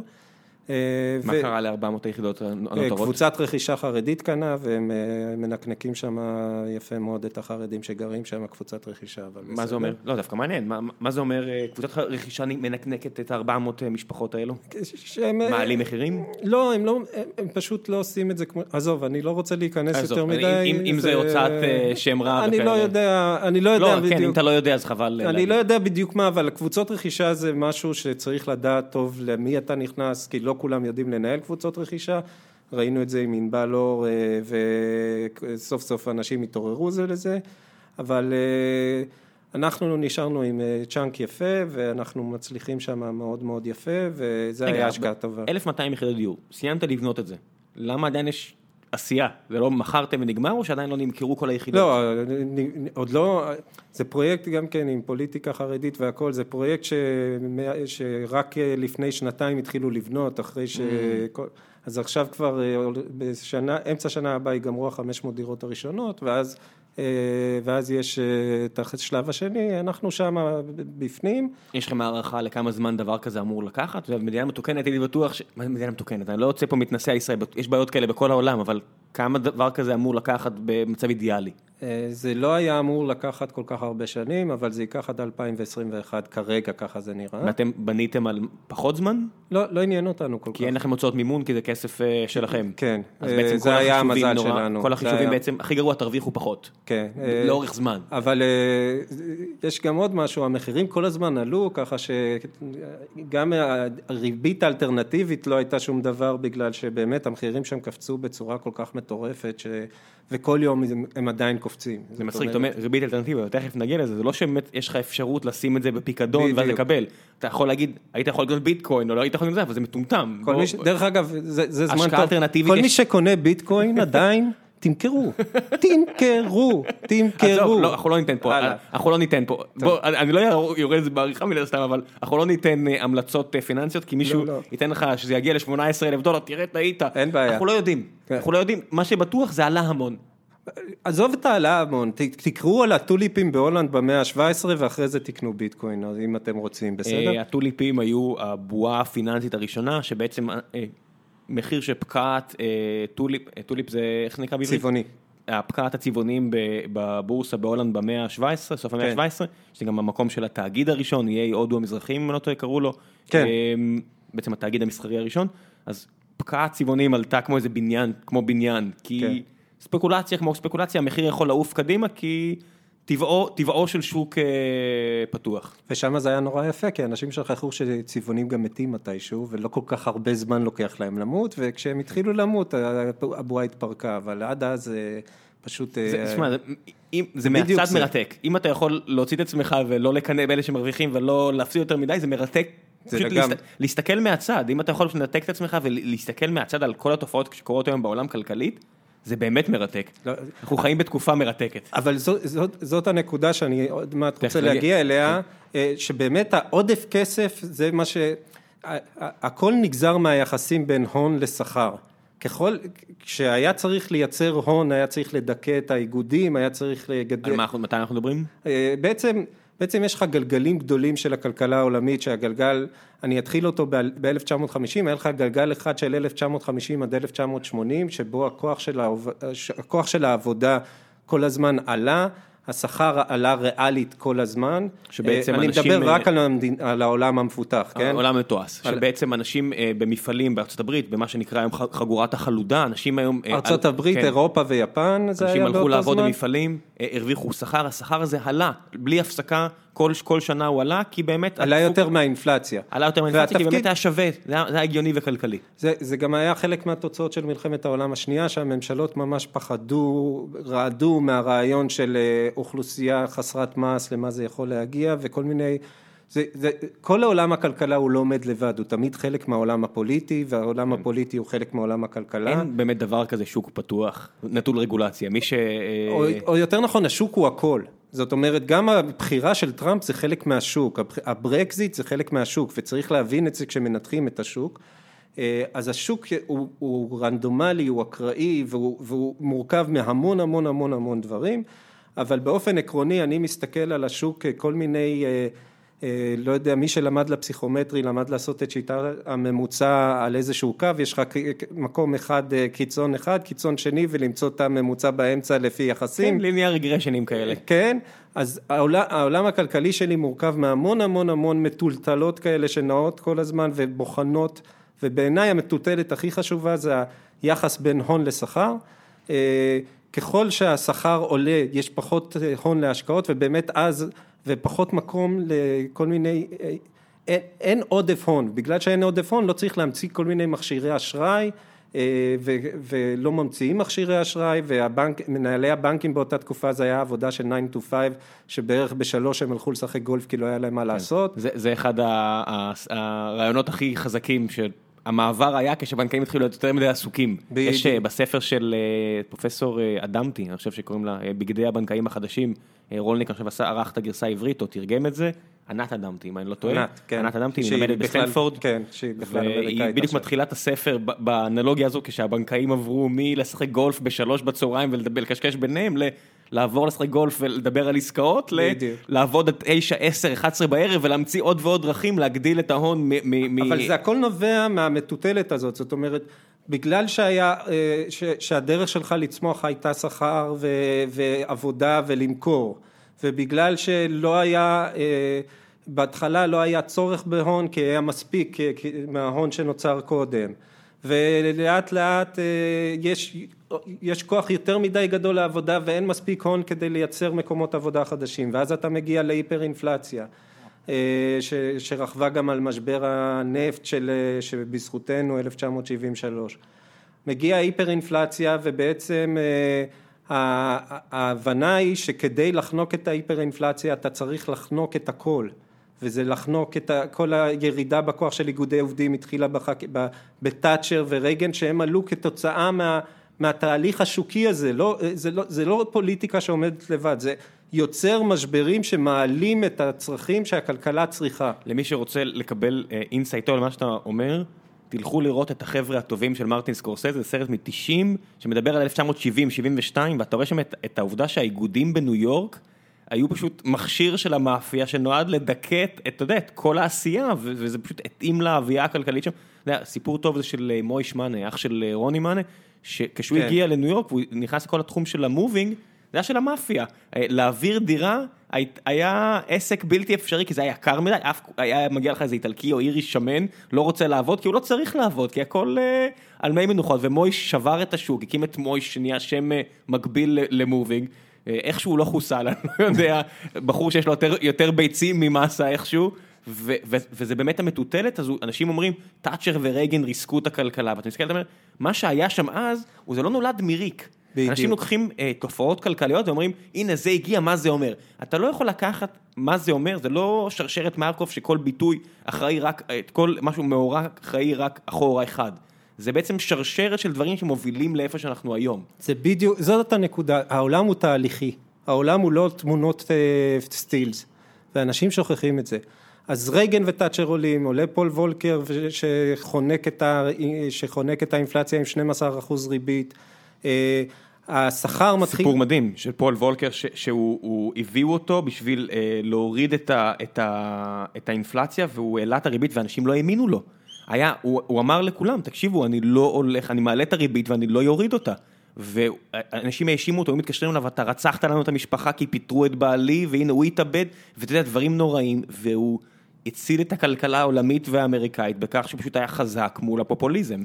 אה, עוד פעם, אבל הוא? יכול, כן, מה זה הציל? הוא יכול היה? אבל הוא חלק מהעניין, זאת כן. אומרת, הוא, רייגן, תאצ'ר, כולם מסתכלים עליהם כאלה איזה רשעים היום וכל מיני דברים כאלה, זה, זה, זה, זה, הם עלו, זה היה יכול להיות מישהו אחר, זה, זה, זה הצורך הכלכלי היה, הצורך הכלכלי היה להתחיל לייצר הון, כי, כי יותר מדי כסף הלך לשכר, פחות מדי כסף נשאר בידיים של אלה שפותחים מקומות עבודה חדשים, אה, ו- וככה בעצם המטוטלת ב-1980 מתחילה ללכת לכיוון השני. עכשיו שהס- אנשים מישהו אומר, מה רע בזה? למה, למה צריך הון? ולמה צריך הון? כי למה צריך השקעות? השקעות זה חדשנות.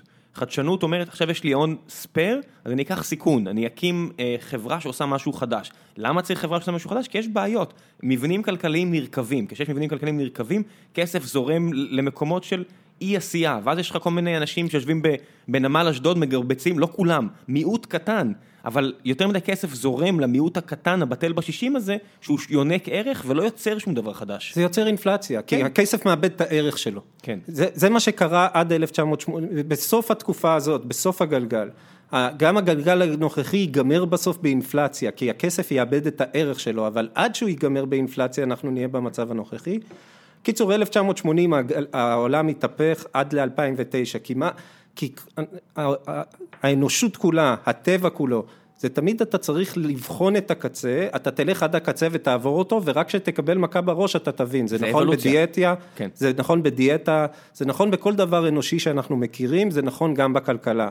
אז אם קודם הלכנו לכיוון הקיצון של כוח אה, חזק לעובדים ולעבודה שגרם לחוסר בהשקעות ובהון, אנחנו היינו חייבים להגיע לכיוון ההופכי. מ-1980 עד 2008, אנחנו בכיוון של שכר באופן ממוצע בעולם המפותח עולה קצת פחות מהאינפלציה, זאת אומרת נשחק. השכר הריאלי נשחק, מה שאומר שנשאר יותר כסף בכיסים של בעלי המניות. דרך אגב, באותו זמן גם הפכו את ה...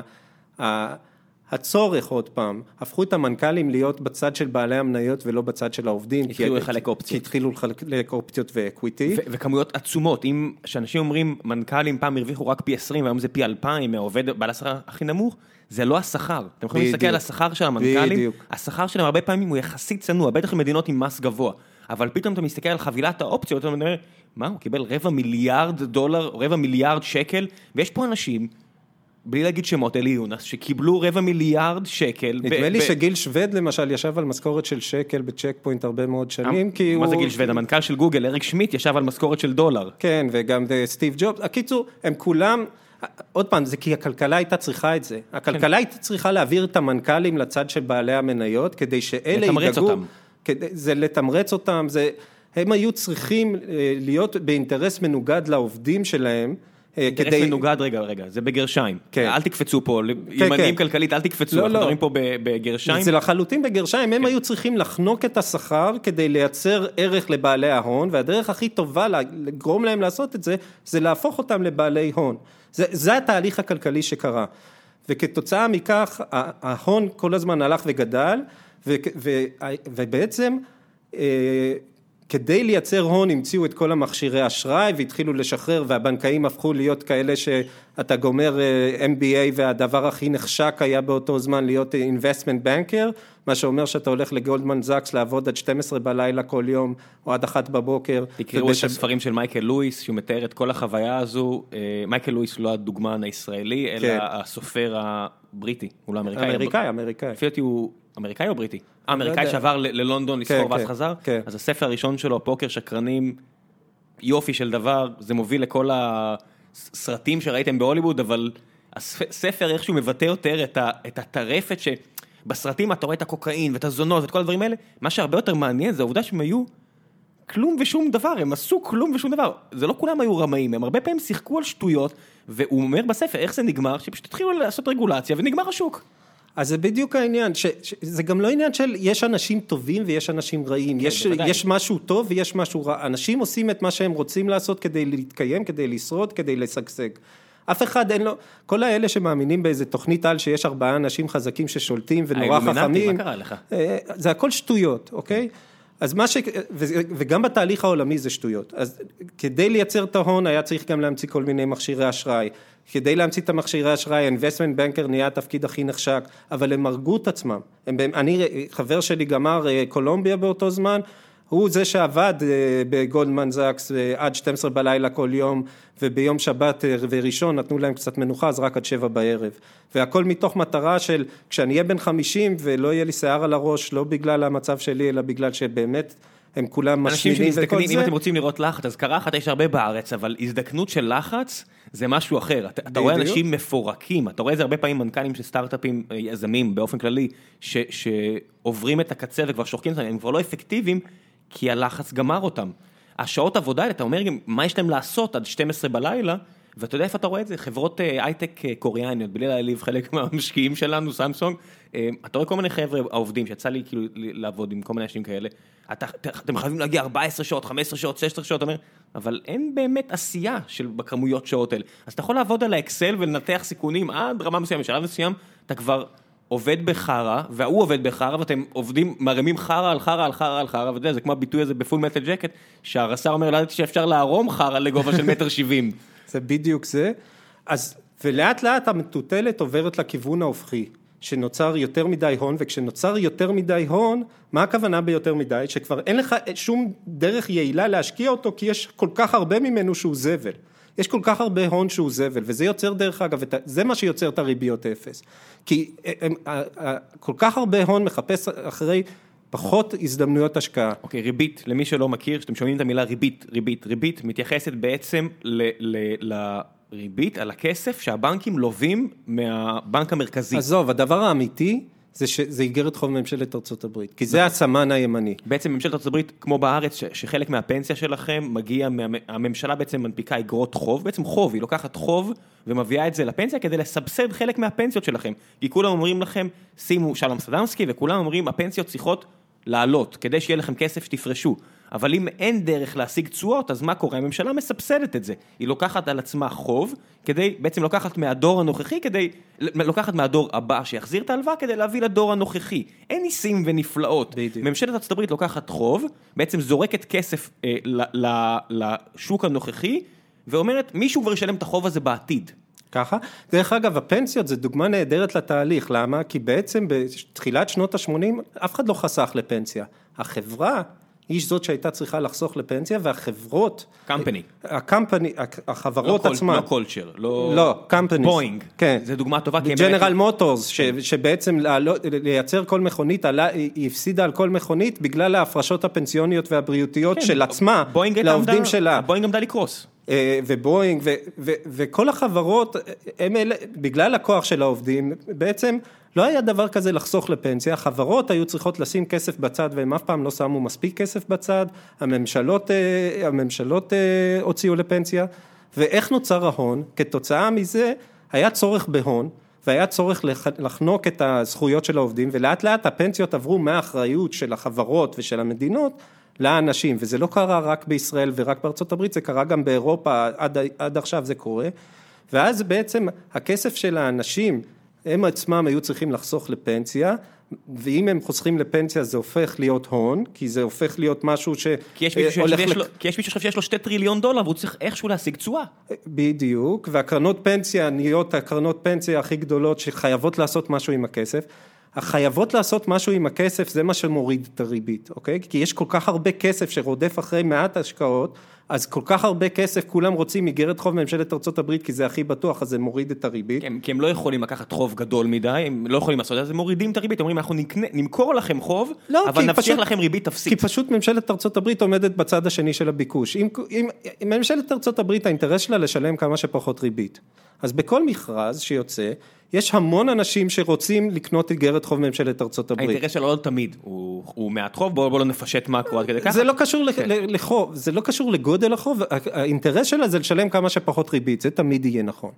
ו- ולכן במכרזים, מי, מי מנצח? מי שמציע הכי מעט ריבית, שממשלת, מי שלוקח מממשלת ארצות הברית הכי מעט ריבית.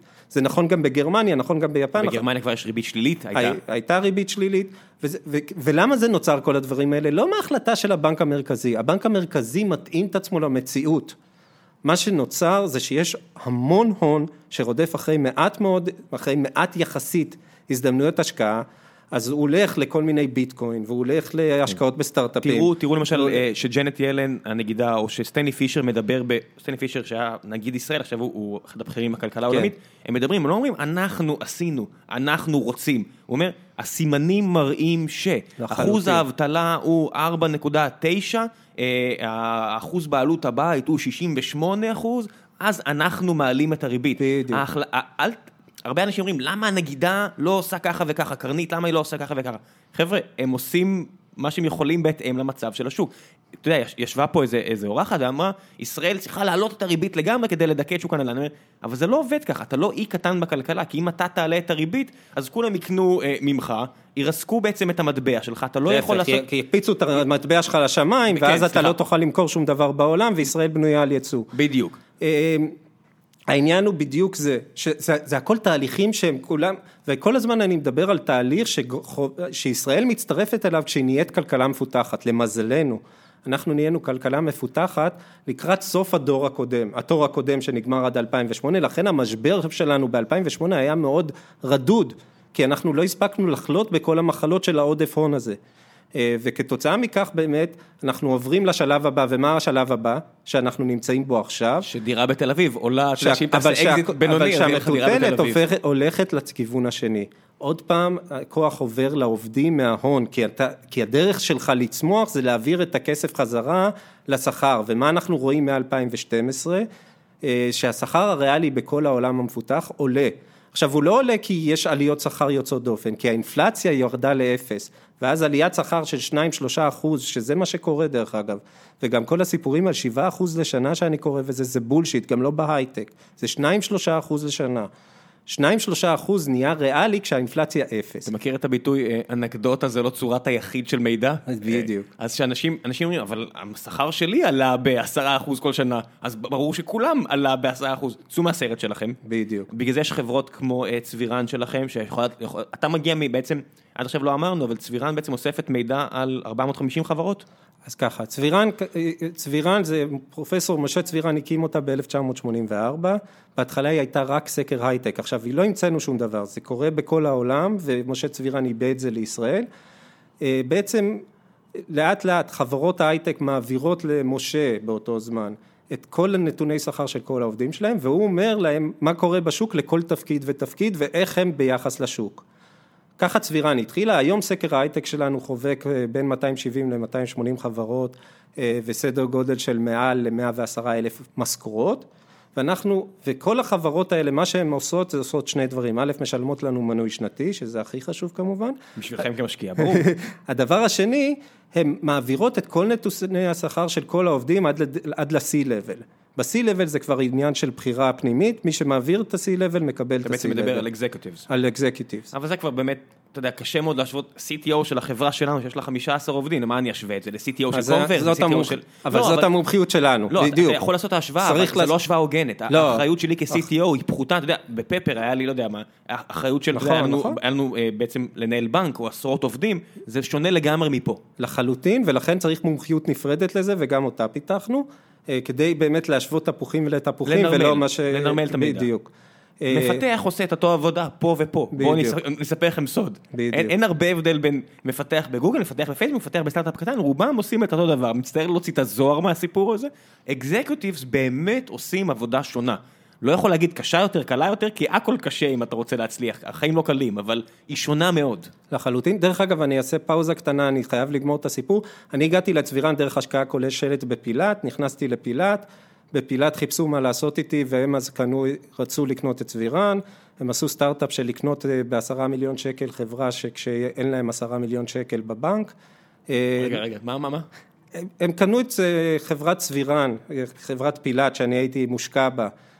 בשמונה וחצי מיליון שקל, אבל קצת יותר, לא משנה, זה הכל מפורסם, אתם יכולים לחפש באינטרנט, זה לא כל כך מעניין. כשהיה לפילת את הכסף לשלם את ה-800 אלף שקל לתשלום הראשון, וכשבא התשלום השני, כבר פילת הייתה בתהליכי התפרקות שם, עזוב, סיפור איום ונורא. מי אישר את זה? אה, דירקטוריון, אה, הדירקטוריון אישר את זה, אבל זה, זה היה 14 מיליון שקל בקופה שנזלו מהר מאוד בגלל ניהול הסתדרותי של החברה הזאת. אה, אני אומר ניהול הסתדרותי כי המנכ"ל של ההסתדרות גדי לאותן ניהל את, את פילת באותו זמן. זאת אומרת זה לא סתם ביטוי. כן, ואני אז ראיתי את כל החולאים של ההסתדרות מול העיניים שלי. בהסתדרות מניחים שכסף צומח על עצים וזה משהו, משאב בלתי מתכלה וזה מתכלה. אני חושב שאפילו לא חושבים שכסף צומח על עצים או שזה פשוט לא מעניין. לא מעניין. אתה יודע, הביטוי, אני רואה את זה הרבה פעמים בוועדים, פעם ראשונה בשנתיים האחרונות היה לי באמת לראות ועד, זה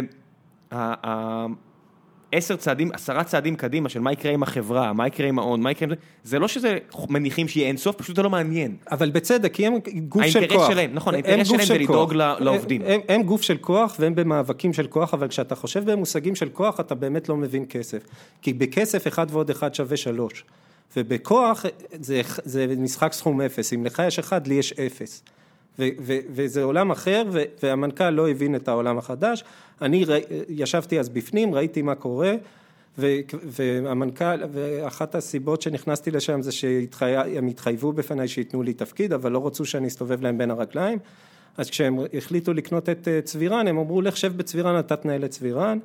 לא הבנתי כלום אז, אבל ישבתי אצל משה, למדתי את העסק, וכשהמצב הגיע לאיפה שהוא הגיע, אני באתי לפילת עם הצעה. אה, כבר ליושב ראש דירקטוריון שהמשקיעים הגדולים אה, מינו כדי להציל אותה והוא לא הצליח, ואמרתי לו, שמע, אני אשים את היד בכיס, אני אכנס לנעליים של פילת ואקנה את סבירן, ואז כשלכם יהיה כסף תקנו אותה חזרה ממני. אתה בתור הקרן המשפחתית. בתור החברה המשפחתית, וזה מה שקרה, וזה אמירה של רוטשילד, הסיבה שהוא נהיה עשיר זה כי הוא קנה רק דברים יקרים. וזה למדתי, בפיל, וזה ידעתי, אבל למדתי שוב בפילת צבירן, צבירן היה יקר יחסית, פילת היה זול יחסית, אבל פילת אה, התפרקה והפכה לאפס, וצבירן הייתה השקעה שלי שנשארה בכיס שלנו עד, אה, אה, עד שפיתח, עד, עד היום היא בכיס שלנו. מה שעשינו בצבירן זה שהתחבר, אני הייתי בעלים של 100% של צבירן, ואז התחברנו ל-JTG, שזה ניסים ג'רבי, שרי גפני וצור תמיר. אה, בעצם צור תמיר אה, וגפני, כי זה ה-T לפני ה-G, אה, שהם שלושה יועצים, והיום אנחנו חברה... רגע, מכרת להם חלק מהחברה? אנחנו בעצם מכרנו להם 50 אחוז מהחברה, תמורת זה שהם יהיו, הם יחזיקו, הם מחזיקים היום... יצרתם חברה חדשה? חברת JTG היום מחזיקה 100% מצבירן, ואני קיבלתי 50% מ-JTG, זה איזושהי עסקה okay. אוקיי. מורכבת כזאת. לא, זה, לא, זה, לא, זה לא כזה מורכב. כן. תדמיינו, היה חברה א', אז חברה ב' בעצם עכשיו קנתה אותה, ואתה קיבלת חצי מחברה ב'. בדיוק, וזה המצב היום בצבירן, אבל זה היה הפאוזה הקטנה של איך 50, הגעתי 50? לצבירן. זה 50-50. והדירקטוריון מפוזר ביניכם? אה, כן, אה, היום אני כבר פחות מ-50, כי גם הענקנו אה, מניות למנהלת של צבירן, שגדלה בצבירן, מיכל מילו, מ-2005 או 6 או משהו כזה, והיא היום, אם אתם רוצים לשאול משהו על שכר, אז תשאלו את מיכל מילו, כי... כי לא, אני לא צריך מחשב, היא זוכרת מילו, את כל ה... לא משנה. מילו זה השם, לא, לא, לא. אחות של נדב מילו, אם זה מה ש... לא אדם, לא אדם, איך נקרא? לא, לא, לא אדם, למרות שיש שם איזה משהו, אבל זה לא, זה לא קרבת משפחה מיידית. אוקיי. פשוט היית, בקיצור, אח שלה נפל בצנחנים, הוא גם כן טיפוס מוכר. הקיצור, מה זה צבירן? אנחנו נחזור אחרי הפאוזה, אחרי הסוגריים, מה זה צבירן? אני חוזר חזרה, משה אז הקים, אז בהייטק 280 חברות מעבירות לנו נתוני השכר של 110 אלף עובדים שלהם, קצת יותר עכשיו, אה, ואנחנו אומרים להם איך הם משלמים, והם עושות את זה פעמיים בשנה, אנחנו עושים תמונת מצב פעמיים בשנה, ואנחנו מסבירים לכל חברה, או נותנים להם מערכת שבה הם יכולים להיכנס ולראות כל עובד ועובד שלהם, איפה הוא עומד ביחס לתפקיד שלו על חמש שכבות שכר. שמות, תפקידים? בלי שמות, חס וחלילה, כי אז אנחנו מאגר מידע, רק תפקידים ומספרי עובד. מה זה אומר חס וחלילה, אז אנחנו מאגר מידע, מאגר מידע יש רגולציה אחרת? כן. כן, ואנחנו לא מאגר מידע, כי אנחנו לא רוצים את השמות, זה לא מעניין אותנו ואז השמות. בעצם אתם לא מחויבים לאיזה אבטחת מידע מטורפת, כי אתה אומר, הכי גרוע, מה יקרה? יגלו ש... לא, לא, לא, אני מחויב לאבטחת ברור מידע שכן, אבל בגלל לא הלקוחות שלי, אבל במאגרי מידע יש כל מיני רגולציות שזה, אנחנו נזהרים כספות מאוד, וירטואליות וידה ידה ידה. וכל מיני, יש עוד דברים, עזוב. אני... לא לא כזה מעניין. לא. אנחנו לא מאגר מידע כי אנחנו לא מתעניינים בשמות, אנחנו לא יודעים את השמות, אבל אנחנו כן יודעים מספרי עובד, כי אנחנו עוקבים אחרי השכר של כל עובד, איך הוא מתפתח במשך הזמן.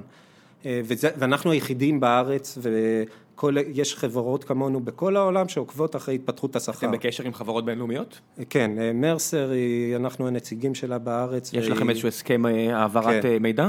אה, הם לא העברת מידע, מרסר מפנה לקוחות, אה, בעצם מתוך ה-270 חברות, בדרך כלל 140 חברות זה חברות בינלאומיות שפעילות בארץ כן, והן כי עובדות עם פייסבוק הרי מרסר. יש פה נגיד כמה מאות עובדים, אבל יש. להם איזה 20 אלף בוואלי, או בדיוק. 15 אלף בוואלי. וזה לא רק פייסבוק, זה אינטל, זה IBM, זה המון המון המון חברות שחלק מאיתנו שמע את כולן וחלק מאיתנו, רובנו לא שמע אף אחת מהן, או מעט, עשר מתוך המאה ארבעים שהן משתתפות בסקר, אז אנחנו כן משתפים פעולה עם מרסר, אנחנו גם אה, יכולים להפנות לחברות ישראליות שרוצות נתונים בחוץ לארץ, אז יש לנו את זה.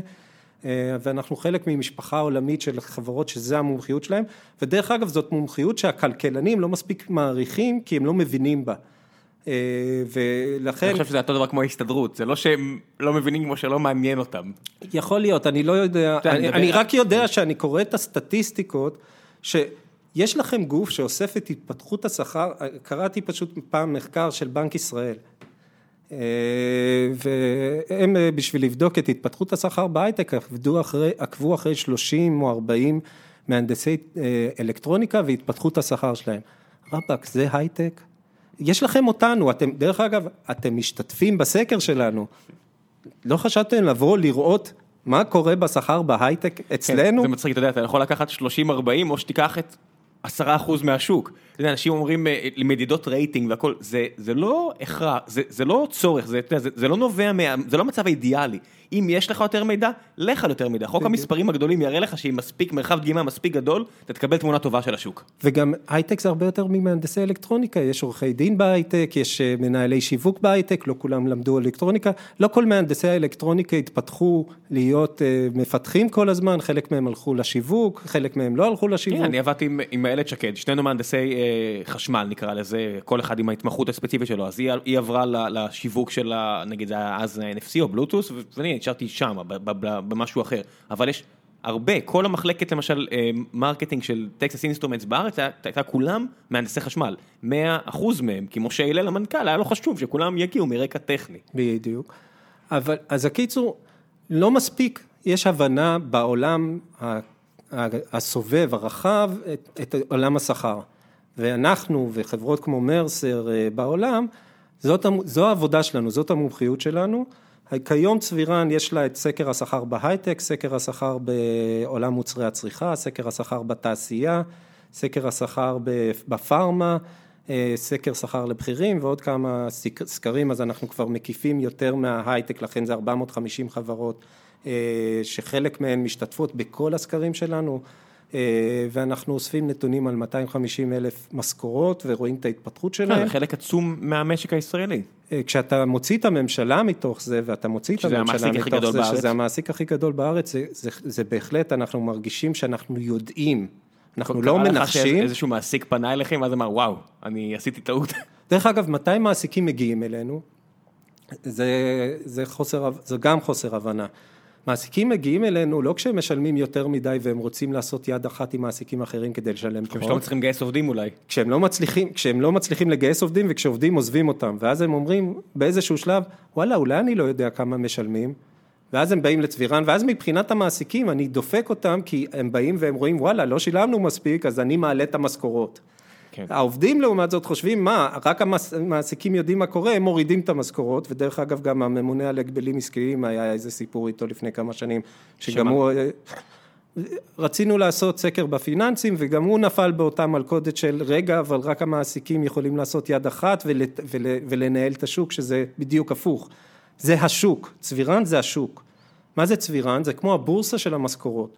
כדי לדעת את המחיר המדויק של המניה, כדי לדעת את השכר המדויק, ודרך אגב שכר זה משהו מורכב, כי איך אתה מודד שכר, איך אתה מכניס את האוטו לשכר, איך אתה מכניס יש, יש פה את הבונוס לשכר, אופציות, איך אתה מכניס פה... אופציות הנה, עכשיו לשכר. אמזון נכנסה לפה, ואמזון ידועה בכל מיני, אה, הטקטיקה של להביא אופציות עכשיו לארבע שנים, א', כי זה אחלה דרך, אתה יודע, וארבע שנים זה לא מתחלק אה, רבע רבע רבע, אלא מתחלק עשר עשר שבעים נגיד, כן. עשר עשר עשר שבעים. יש כל מיני משחקים כאלה שאתה יכול לעשות עם compensation, עם, עם מרכיב הפיצויים, זה לא פיצויים, מרכיב השכר ב- אצל העובד, הרבה דברים שאתה יכול לעשות שהם לא apples to apples, הם לא... אבל אנחנו יודעים לעשות את זה. אפלס טו אפלס, כי לנו יש את המידע, וזה זה בדיוק מה שלנו יש, ואין לכל מיני נתונים שאתם קוראים, אני יודע מה, חברות, אה, חברות גיוס והשמה מפרסמות, אנחנו לעולם לא נפרסם נתוני שכר, כי זה סוד. אבל האינטרס שלכם הוא שונה משלהם, שחברת גיוס והשמה, אתה יודע, זה כמו אה, סוכן שחקנים. נכון. כשהוא מפרסם, כשהמספרים עולים, למה זה טוב להם? כי הם מרוויחים אה, בדיוק. 10% מכל מעבר,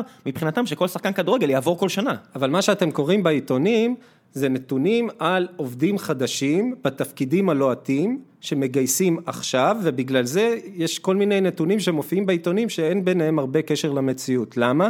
כי להם יש אינטרס לפרסם את השכר. השכר בהייטק הוא 50 אלף בחודש. עזוב את זה, אני גם רואה את המ- את המספרים של השנות ניסיון. אני, אני, זה כאילו אני מרגיש, אתה יודע, זה כמו בזולנדר, שהוא צועק שם, מה, crazy pills, אני אומר, יש משרות שמישהו יכול לבוא אליי ויגיד לי, יש לי 15 שנות ניסיון, אני אומר לו, ניסיון במה? הטכנולוגיה הזאת קיימת שנתיים. כן. על מה אתה מדבר? יש לך ניסיון במה? אתה יודע, מה, ש, מה שעשית לפני עשר שנים לא כזה רלוונטי, יכול להיות שיש לך ניסיון חיים, זה משהו אחר, אבל אתה לא יכול להגיד לי, אתה יודע, אתה רואה אה, איזושהי, אני, אני כותב, נגיד, באנדרואיד בין השאר, אה, כבר הרבה שנים, נגיד שבע שנים, שש שנים, ואתה מסתכל, אז, מפתח מובייל עם חמש שנות ניסיון, ואתה אומר, אבל הפלטפורמה קיימת שנתיים, מה, מה, זה, מה זה המספר הזה שאתם דופקים פה? דרך אגב, מפתח מובייל זה דוגמה נהדרת למה שקורה בשוק הישראלי במיוחד. מה שמאוד מתאים לשוק ההייטק הישראלי זה האדפטיביות שלו. אני זוכר כתבות לפני אה, עשר שנים, למה אין נוקיה ישראלית? היה בכי נורא נורא גדול, למה אין נוקיה ישראלית? אני חושב שהיום פחות היו רוצים נוקיה ישראלית. יש לנו, יש לי נקרא טבע, וטבע כמו נוקיה. כן, בשני- אבל למזלנו טבע זה הרבה הרבה יותר בש- קטן מנוקיה. בשני המקרים, גם טבע וגם נוקיה, הכל בסדר, כי החלק היחסי שלהם בכלכלה יותר קטן ממה שאנשים חושבים, וזה, לא- אין, אין, אין בועה, אין ואקום, אנשים טובים שעבדו בנוקיה הפכו להקים את רוביו. נכון. אז הם לא עושים היום טלפונים, הם היו עושים משחקים, וזה תעשייה לא פחות גדולה. תעשיית המשחקים, אתה יודע, אמזון, שדיברו איתי על, אה, לא משנה על מה, ו- ומדברים איתי על תעשיית המשחקים בסקנדינביה, אנשים חושבים, אה, משחקים. חבר'ה, זה עשרות מיליארדי דולרים. סטוקהולם היום עברה את, את תל אביב בכמות הסטארט-אפים שלה. מי שכופה, למה אדפטיבי? כי מי שכופה על השמרים מת בתעשייה הזאת. היא תעשייה של מריטוקרטיה. לא, ת- לא, לא תשחה עם הזרם, תמשיך להתפאר בזה שיש לך 28 שנות ניסיון ב-C או בג'אווה או לא יודע מה, אולי זה לא רלוונטי כבר. מצטער לנפץ לאנשים פה את הבועה. עכשיו, ו- ורואים את זה נהדר במשכורות, למה? כי מפתח מובייל לפני ארבע שנים נהיה משהו שנורא רוצים אותו. ומהנדסי מובייל, אתה רואה תפקיד לוהט איך? בכמה דברים. א', השכר בהייטק עולה ב-3.2 אחוז בשנה פלוס מינוס. מצרפי על כל ה... על ההייטק, על המאה ועשרה אלף עובדים, והחבר'ה האלה אתה רואה עליות שכר של עשרה אחוז בחצי שנה. מצד שני אתה רואה שעובד קיים באותו תפקיד ועובד חדש, יש ביניהם פערים של עשרה אחוז לטובת העובד החדש, למה? כי כדי למשוך, בגלל שיש תחרות עזה על מעט מאוד עובדים, כל הזמן מציעים יותר ויותר כדי לגייס, ודרך אגב זה הנתונים גם שמתפרסמים אחרי זה, שהשכר עלה ב-X, זה לא השכר עלה ב-X, זה העובדים החדשים במקצועות הלוהטים, השכר שלהם עלה ב-X, זה ממש לא משקף את מה שקורה בהייטק. מצד שני, דברים שזה גורם לכך, שאנשים עוברים עכשיו עבודות בהרבה פחות זמן, כי הם מבינים שכל. מעבר עבודה מקפיץ וזה, לשכר. וזאת הנקודה הסופית במפתח מובייל. עכשיו, אתה תהיה לוהט שנה, שנתיים, שלוש, ואז אתה, הביקוש יעבור לתפקידים אחרים. ומהנדסי מובייל לפני uh, שנתיים היו בשיא של עליות שכר, והשכר שלהם קפוא כבר שנתיים, והשכר של עובדים חדשים יותר נמוך משכר של עובדים קיימים, כי, היה, כי המון הלכו ללמוד הנדסת מובייל, פתאום זה נהיה משהו פחות מעניין, כי היום אפליקציות זה משהו שנורא קשה לעשות ממנו כסף. עזוב, קשה לעשות כסף, נורא קשה לגרום לאנשים להוריד אפליקציה. בדיוק. עצם העובדה, אתה יודע, אתם אומרים לעצמכם כמה אפליקציות אה, הורדתם חדשות בתקופה האחרונה שהם לא משחקים, כלום. מעט מעט, מעט כלום. מאוד. על- צוקרברג והחבר'ה שלו, יש להם חברה בשווי 500 ומשהו מיליארד דולר, כי אנשים שפכו ארגזים של כסף כדי לקנות יוזרים. נכון. וזה נהיה לא רלוונטי בהרבה מקרים, אז אנשים העבירו את זה, עכשיו תראו, יש big data. למה big data? כי יותר קשה לבדוק חברות big data, יותר קל למכור למשקיעים כל מיני משחקי data שהם הרבה יותר פחות מדידים. נהיינו כל כך טובים כתעשייה במובייל, בלזהות אה, הצלחות או כישלונות. היום פייסבוק יכולים לקנות חברה ב-90 מיליון דולר של ארבעה עובדים, יעבור מ- לכולם מתחת לרדאר, כי הם רואים את ה trajectory-ים, רואים את העלייה במספרים והם יודעים שזה הצלחה.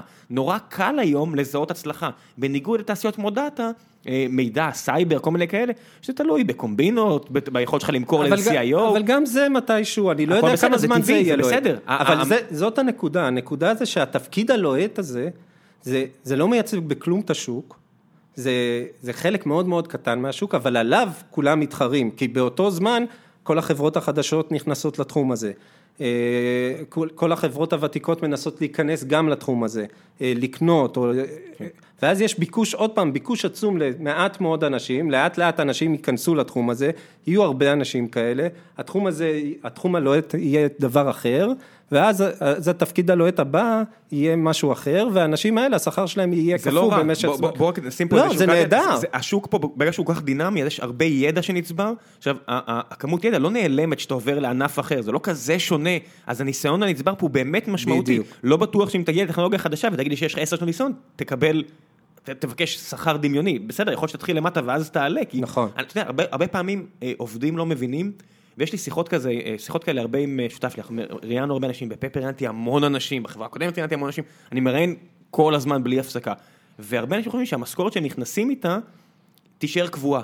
והם לא מבינים שכעובד, האינטרס שלך כעובד זה לגרום לכך שהחברה תהיה תלויה בך, האינטרס של המעסיק, מצטער לנפץ בבועות, זה שאף אחד לא יחזיק אותי בביצים, אבל אם אתה כן מאוד חשוב, החברה עכשיו גייסה שוב, יש לך אפשרות להקפיץ את השכר שלך, זה תלוי בך. שום דבר לא, לא קבוע, אתה, אתה בטח אולי רואה את זה, כי אצלך זה נבלע בבליל של אה, נתונים ענקיים, אה, של כמות עצומה של, של מידע, אבל מישהו שהוא טוב במה שהוא עושה והוא משמעותי לחברה, יש לו המון כוח. לחלוטין. יש לו המון כוח, אם הוא רק ממשיך ללמוד ולהתפתח, הבעיה היא שהכסף הגדול הביא הרבה מאוד גם אנשים... אני רואה את זה, כן. זה אלה נקראים טאלנטים, וצריך להתייחס אליהם בצורה נפרדת מהגרפים, מהטבלאות שכר קוראים לזה של צבירן. אשתי היא אחת מהטאלנטים האלה, היא עובדת באינדיגו, ואני מכיר את זה מהבית, מה זה להיות טאלנט. אה, אבל מה שצריך להבין, זה שהעול... ודרך אגב, כשמדברים על אוי ואבוי, חברות אה, זרות נכנסות לפה וזה, החברות הזרות, מה שהם עשו פה, זה שחינכו את השוק להיות מקצועני. למה, למה השוק נהיה מקצועני בתשלום שכר וביחס לעובדי, לעובדים שלהם, למשאבי אנוש? הכל התפתח מההייטק, למה? כי הראשונות שנכנסו לפה היו חברות הייטק זרות. כי הם הבינו, IBM. אה, IBM לדוגמה, הייתה דוגמה הראשונה לפי- מצוינת. לפי עניות דעתי. כן, ואינטל גם כן לא הרבה השנייה, אחריהם, כן. אה, והם הכניסו מודלים מקצועני, מקצועיים ליחס לשכר, מודלים מקצועיים וככה משה צבירן נולד, ככה צבירן נולדה. וזה בעצם דבר נהדר לשוק אתה הישראלי. יודע מתי אין מרמור? כשכולם רואים נגיד שאם אני טוב השכר עולה, אתה יודע בפייסבוק יש לך את, את המדד הזה של אה, כל, אה, כל דוח, בעצם דוח הערכה, אתה מגיע ואתה אומר האם אה, עמדת בציפיות, האם you exceeded expectation, האם פספסת בקצת או האם פספסת בהרבה. וברגע שהתהליך מאוד שקוף, אז גם אין מרמור, אתה יודע, זה כמו שאני אומר, אנחנו לא עובדים בנגב קרמיקה. שאתה, שאין התאמה בצוות ואתה צריך לפטר מישהו, הרבה פעמים, אין, אל תרגישו רע, כי זה, זה לא, אם, אם הכל נעשה בצורה נכונה והכל, יש המון עבודה. האידיאל הוא למצוא את המקום שמתאים לכם כעובד, או כמעסיקים העובד שמתאים לכם, כדי שהחברה תוכל ללכת קדימה, כי האינטרס פה, בניגוד לחברות הסתדרותיות יותר, שכל אחד חושב על האינטרס הצר שלו, בגלל שיש פה גם מרכיב של אופציות גם לעובדים, אם, אם המכונה תעבוד מעולה, כולם ירוויחו. ודרך אגב, אפרופו נגד קרמיקה, אפרופו פיטורים, כמו שאמרתי קודם, אנחנו עכשיו נמצאים בעולם שהולך לכיוון הכוח של העובדים, איך רואים את זה? רואים אחוזי אבטלה פחות מחמישה אחוז, שיעורי אבטלה, שזה האידיאלי, מה אפילו. ארבע אחת אנחנו כן. רואים, אה, פחות מארבע כבר בארצות הברית נדמה לי, כבר, שזה ובגרמניה, כבר משהו מוזר, כי מה זה פחות מארבע? זאת אומרת, אנשים צריכים להיות מדי פעם בין עבודות. כן. זה לא יכול להיות אפס, אנשים חושבים שלא יהיה אפס אחוז אבטלה, אין דבר אגב, כזה. אנחנו עוקבים גם אחרי עזיבה רצונית לעומת אה, פיטורים, היחס הוא שלוש או ארבע לאחד לעזיבה רצונית, זאת אומרת, אנשים מרגישים עכשיו חזקים, הם חיים את השוק, הם יודעים, בטח. ואנשים עוזבים חברות בקלות, וזה לא נכון רק להייטק, זה נכון גם למוצרי צריכה, זה נכון גם לתעשייה, אנשים מרגישים בצדק שהם החזקים. בטח, כמעסיק עכשיו, אני מדבר עם מנהלי פיתוח אחרים של חברות מקטנות, בינוניות וגדולות. הרבה פעמים אתה מרגיש שיש לך עובדים שעושים לך טרור. ואתה יודע, שזה היתרון שלי, יש נגיד מישהו כמו גיל הירש אצלי בבורד, אז הוא אומר לי, פטר אותו. אין, אה, אתה יודע, שמישהו מגיע ניסיון, אתה יודע, מפייסבוק וכאלה, החברות האלה כבר הבינו, שאתה לא יכול לתת לעובדים לנהל אותך, כי גם במצב של שוק חזק, אתה חייב ליצור מצב ש- שלא יהיה טרור כזה, כי חברות הסתדרותי- הסתדרותיות, ש- הסתדרותיות, שבהן העובדים בעצם מוחצים את החברה מבפנים, הם לא יגיעו לשום דבר. נכון, ודרך אגב, ובאזכרה של רונן פגשתי מנהל מפעל של אוסם באזור קריית גת, והוא מספר לי על אזור קריית גת, שכולם מייללים על נגב קרמיקה. אוסם משקיעה למעלה ממיליון שקל בשנה על הסעות של עובדים מדימונה לקריית גת, למה? א', כי התחבורה הציבורית מחורבנת, ב', כי אין עובדים. יש תחרות עצומה על עובדים באזור התעשייה בקריית גת. אז גם אם נגב קרמיקה זה סיפור עצוב של ניהול, אבל זה ניהול מחורבן, זה לא קשור בכלום למדינה, המדינה לא אמורה לעשות כלום.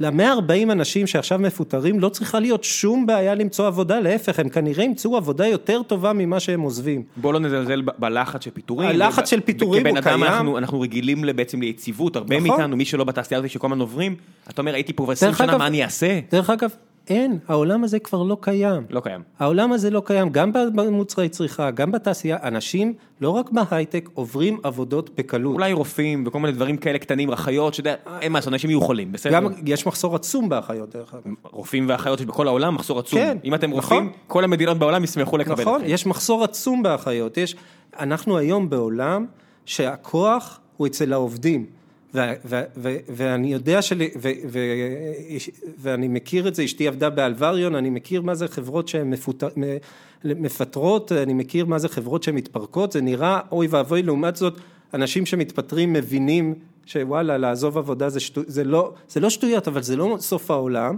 אה, וזה המצב היום, לא אני- צריך אני להיכנס הבעיה. לפאניקה. אני אגיד לך איפה הבעיה, אה, וזה גם משהו שאני אני עולה בהרבה שיחות. בגלל שיש שכר גבוה, קורה דבר טבעי שאנשים מגיעים לשכר הגבוה. מצד שני, אין להם תשוקה לנושא. הם שונאים את העבודה. ומה, נכון. ומה המדד שלי? אם אתה שמח מדי ביום חמישי ועצוב מדי ביום ראשון, יוסטון we have a problem. כי האנשים האלה, מבחינתם זה צ'ור, זה לא איזה... אני, אני מדבר שם עם איזה מישהו, מאיזה חברה אחרת שאמר לי, תן לי משימה. בא לי משהו מעניין, אתם עושים משהו מעניין, עזוב כסף, תן לי משימה, אני אעבוד עליה בסוף שבוע. מישהו עם שלושה ילדים, אל תגידו לי איזה ילד. מישהו עם שלושה ילדים מחברה גדולה, מרוויח המון כסף, בא לו משימה. אני אומר לו, בוא, אתה יודע איזה נדיר זה? אני אומר לו, אתה מבין שזה מאוד נדיר? הוא אומר לי, למה? לא כולם אוהבים את זה? לא כולם נהנים מללמוד משהו חדש? אמרתי לו, לא. הרוב המוחלט שונא את העבודה שלו. אנשים הגיעו להייטק, כי יש בזה הרבה קצב. אנשים- הלכו ללמוד לעשות חשמל, מדעי המחשב, הם- והם שונאים את זה. וזה מצב מאוד בעייתי, זה חוסר איזון במשק, שהוא מוביל לכך שהרבה אנשים גם מתקבעים, ומה קורה אז? הם היו 10-12 שנה באיזשהו מקצוע, השכר עלה, מצד שני הם לא למדו שום דבר מעבר, כי הם שונאים את העבודה שלהם, הם מנסים כמה שפחות להתעסק במקצוע, ואז כשהם משתחררים אבל למה אני לא יכול להמשיך לקבל 40 אלף שקל? עכשיו אתה יודע, הם רושמים בוויינט, אין עבודה למי שבן 40, בבלת. אתה, אני בטוח שאתה רואה את זה, אני. אני, אני ראיינתי בשבוע מה שאני אחד, מתאר, מה שאני מתאר זה למה לא יכול להיות שאין עבודה לבן 40. אנשים, יש רעב עצום לעב- לעובדים, חסרים או- עובדים. לעובדים טובים. עכשיו, מה זה עובד טוב? עובד ה- שרוצה היום- לעבוד ויודע מה הוא עושה. היום לכל העובדים יש רעב עצום, יש מחסור, יש המון המון, ההון ש, שהתפתח, שדיברנו עליו קודם, מה שהוא עשה זה שהוא חיפש השקעות, נוצרו המון השקעות, נוצרו המון מקומות עבודה. הם כולם, למה חסר להם? עובדים. חסר עכשיו עובדים. אז גם אם אתה בן 40 ובן 50, אם אתה תרצה למצוא עבודה, אתה תמצא ואם אתה מוכן- עבודה. אם אתה מוכן להשלים אם את הפערים, מוכן- אבל הפערים הרבה בדיוק. פעמים לא כאלה גדולים, בגלל שהטכנולוגיות, כמו שאמרנו, רק בדיוק. זזות מהר, אז להשלים את הפער רק על מה שלוהט עכשיו, זה הרבה פעמים חצי שנה, שמונה חודשים, ותבינו, אני לא מדבר פה אנקדוט- אנקדוטיאלית, זה זה דברים שהם וייספרד, אבל אם אתם כן רוצים אנקדוטה, אה, מישהו שהיה... לא לא אגיד את השם, הוא היום אה, עובד גוגל, והוא היה באדוויזרי בורד שלי בחברה הקודמת, לקח והכשיר כמה נשים חרדיות, אמר, אני תופס מעצמי, אני, אני מפתח טוב, אני אלמד מישהו שלא יודע כלום, ואז אני אקח, נגזור עליהם איזשהו אה, קופון קטן, אבל רק כדי שאני לא, ארבה, לא ארגיש שבזבזתי את הזמן. כולן עובדות עכשיו. ולא איזה תפקיד QA שהן מודדות רעש, כמו שאנשים מתלהבים. ממש לסגור פערים עצומים, כי בגלל שהטכנולוגיות קופצות ממקום למקום, היכולת היום להשתלב היא נורא מהירה, ואני מדבר, תקשיב, יש לנו עובד עכשיו חדש, מתחיל יום, יום ראשון או יום שישי, ילד בן 23, ואנשים חושבים, אה, אז זה תעשייה רק של אנשים צעירים. לא, זה תעשייה של אנשים עם תשוקה. עכשיו ראינו פה מישהו שנכנס פה לאחד העובדים האחרים, בן 40 פלוס, אם הוא אוהב את מה שהוא עושה והוא נהנה לעשות את זה, אז הוא לומד ממה שהוא עושה. אין עניין של גיל, לא מעניין אותי בין כמה אתה, לא מעניין אותי מין, לא מעניין אותי גזע, יש לנו פה מקדונים, גרמנים, דנים, ישראלים, לא מעניין אותי, זה לא מעניין. וזה... רק תדע לעשות עבודה ותאהב את זה. וזה מה שיפה בשוק. כשאנשים מתעסקים בלעשות כסף, הם לא מתעסקים בשאלות האחרות של כוח, מי יותר חזק, של רגע, אני אוהב אותו, צבע של עור שלו ככה, צבע עור שלו אחרת. הסוציאליזם זה עולם של כוח מול כוח. אני, המעמד העובד, צריך לנצח בכוח את ההון. אבל השוק, לא מעניין אותו הכוח, מעניין אותו לעשות כסף. ולעשות כסף זה הדבר הכי סוציאליסטי בעולם. דרך אגב, איפה רואים את זה? בעולם, בעולם השכר, ב-NFL, ב-NBA. ש, ש, שיצר שוויוניות בשכר, שיצר אה, שוויוניות בין קבוצות, למה? כי כדי לעשות כסף אתה צריך תחרות, כי תחרות זה מעניין. ו, ו, וזה בדיוק מה שהעולם היום הולך לקראתו, ככל שהעולם מתעסק יותר בתחרות על לעשות כסף, ככה העולם נהיה יותר טוב. כי אנשים לא מתעסקים בלחסל מישהו אחר, כי בכסף אחד ועוד אחד שווה שלוש. הם בונים דברים. אחד ועוד אחד שווה שלוש בכסף, כן. לא משחק סכום אפס. כוח, עולם של כוח זה עולם מסכום אפס, עולם של כסף זה אחד ועוד אחד שווה שלוש. וזה, וזה לא סתם, כי הביטוי של כסף עושה כסף, אבל לא במובן הפיננסי ספקולטיבי, אלא יש עכשיו, כל התעשייה פה בארץ, ממה, ממה היא בעצם מתודלקת? מאנשים שעשו כסף ומשקיעים את זה בחברות אחרות. אתם לא, אתם לא מבינים, מי שנמצא מחוץ לתעשייה לא מבין כמה, אה, כמות האנשים שעשו אקזיט, ואז הלכו והשקיעו באנשים אחרים, כי הם מביאים מניסיון, הם באים... הנה גיל ש, ש, שכל כך, הוא שווה כל כך הרבה לחברה שלנו, ואחת הסיבות העיקריות שאני הצטרפתי לפה, זה כי גיל שמכר את פייס.קום לפייסבוק, ועשה את מסנג'ר, הצטרף והביא את הכסף שלו גם לפה ואת הזמן שלו, אני אומר בטח, אני רוצה ללמוד אני רוצה לעבוד איתו ביום יום, אז הנה אני גם פה, וזה לא שהוא נעלם עם הכסף לבורה בורה ומפזר אותו על שטויות, הרבה בתעשייה הזאת הכסף בסרקולציה תמידית. אתה, בעצם, זוכר, כן. אתה זוכר בכתבות בעיתונים על האוי ואבוי, התרבות הנוראית הזאת של האקזיטים, זה בדיוק מה שאתה אומר. אין שום תרבות נוראית של אקזיטים, אין שום דבר נורא בזה שחברות זרות קונות חברות ישראליות, זה רק דבר טוב, זה רק מגביר את התחרות, זה רק גורם לתחרות על עובדים, זה רק משפר את הכלכלה שלנו, כי הכסף האמיתי לכלכלה זה לכלכלה לא יוצא כלום מזה שסמי עופר נקרא ישראלי והכסף יהיה אצלו בכיס, זה ממש לא מעניין את הכלכלה הישראלית אם הכסף יהיה בכיס של סמי עופר או בכסף יהיה בכיס בבעלים של עליבאבא או, בבע... או, בח... או בבורסה בארצות הברית, זה לא מעניין, מה שיוצר את הכלכלה זה העובד... העבודי כיום, זה העובדים. ככל שהשכר שלהם יהיה יותר גבוה, הם יקנו יותר דברים, הם ייצרו יותר דברים, יהיה יותר השקעות, ומה יקרה? הכלכלה הישראלית תתפתח. זה, אני לא מצליח להבין את הקיבעונות האלה של אוי ואבוי, הזרים משתלטים לנו על השוק. מה, את, את מי זה מעניין? מי, מי, מי, תחת מי רשומה החברה? את מי זה מעניין? שמע, הרבה פעמים זה מגיע מקסנופוביה וגזענות ושנאת הזרים, שהרבה פעמים זה מגיע מאנשים שביום יום שלהם נלחמים נגד הדברים האלה. בדיוק. ואז יגידו, מה זה, אבל במכבי כדורסל אין אף לבן. ואני אומר, כן, אתה אמרת את זה, אתה בן אדם שהולך להפגין נגד המפגינים בדרום העיר, עכשיו אתה. מסתכל על הצבע העור של השחקנים, כי, כי מה? או אם זה, פייסבוק זה לא חברה ישראלית. אז מה, אבל העובדים, אתה יודע, אנשים מדברים פה, הם לא משלמים מס בארץ, כן, אבל העובדים משלמים 50% מס, שהולך למדינה 50% וה-50% הנותרים, עוד 20% הולך למיסים עקיפים, וה-30% הנותרים מתבזבזים בארץ. בדיוק, בדיוק. אני... אני, וזה, וזה זה ממש כואב לי, כי אני מכיר את זה גם מהעולם שלי, מה, מה אני מדבר על מה כואב לי? העיתונאים צריכים להביא סיפורים מעניינים. סיפור מעניין זה הדיכוטומיה הזאת, אוי ואבוי, חברות זרות מתעניין, אה, זה. כששואלים על שכר, אני לא מוכן לתת את המספר המדויק של השכר, אני מוכן לתת כמה עלה השכר, אני מוכן לתת מגמות, אני לעולם לא אתן כמה השכר של מפתח מובייל שלוש שנות ניסיון בדרג, יש המון דרגים אצלנו, לא משנה. לעולם לא אתן. אז העיתונאים לא... עכשיו, ואז אני רואה את הפרסומים בעיתונים ואני צוחק ואני מתקשר לכתבים ואז הם אומרים, אבל למה אתה חושב שאתה יודע יותר? עכשיו, למה אני חושב שאני יודע יותר? תשאלו את חברות ההייטק למי הן הולכות כדי לדעת כמה לשלם, או מה השוק. הן הולכות אליי או הן קורות אצלך בעיתון? אם הן הולכות אליי, יש מצב שאני יודע יותר? אני חושב שיש. על, על מה הדיון? יש לך 110 אלף נתונים של... אז יש דיון, אז כן. הכתבים שואלים אותי, למה שאני אאמין לך ולא לא? למה אתה חושב שאתה יודע? וזה קורה למה? כי הכתבים הם לא אנשים רעים, הם גם לא, הם לא מזלזלים במקצוע שלהם, אבל הרבה יותר נוח והרבה יותר מעניין את הקוראים זה שכאילו שזה משנה משהו, אה, מפתחי המובייל עכשיו מקבלים 28 אלף שקל בחודש. מה, זה, זה, לא נכון, זה לא נכון שאמזון מקפיצה את כל השוק עם משכורות שלא היו כמותם? זה מה שאתה רוצה להגיד לי? אני לא אדבר על אמזון ספציפית, אבל אני אדבר על, ה... היה שם עוד נתון שממש צרח לי בעיניים, שחברות בינלאומיות משלמות בשכר גבוה ב-37% מהחברות המקומיות.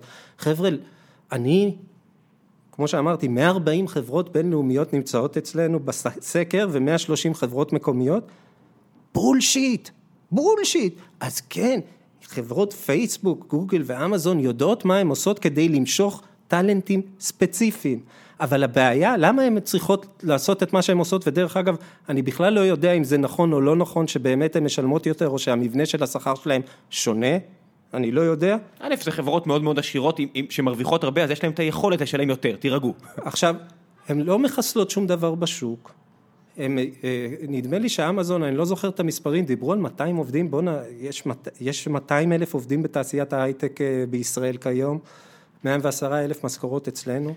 אני יכול אה, להגיד לכם, במאמר מוסגר, לאמזון מאוד מאוד מאוד קשה לגייס עובדים, כמו לכולם. לכולם קשה, כן. ומה היתרון של החברות הזרות? זה שהן לא מקובעות.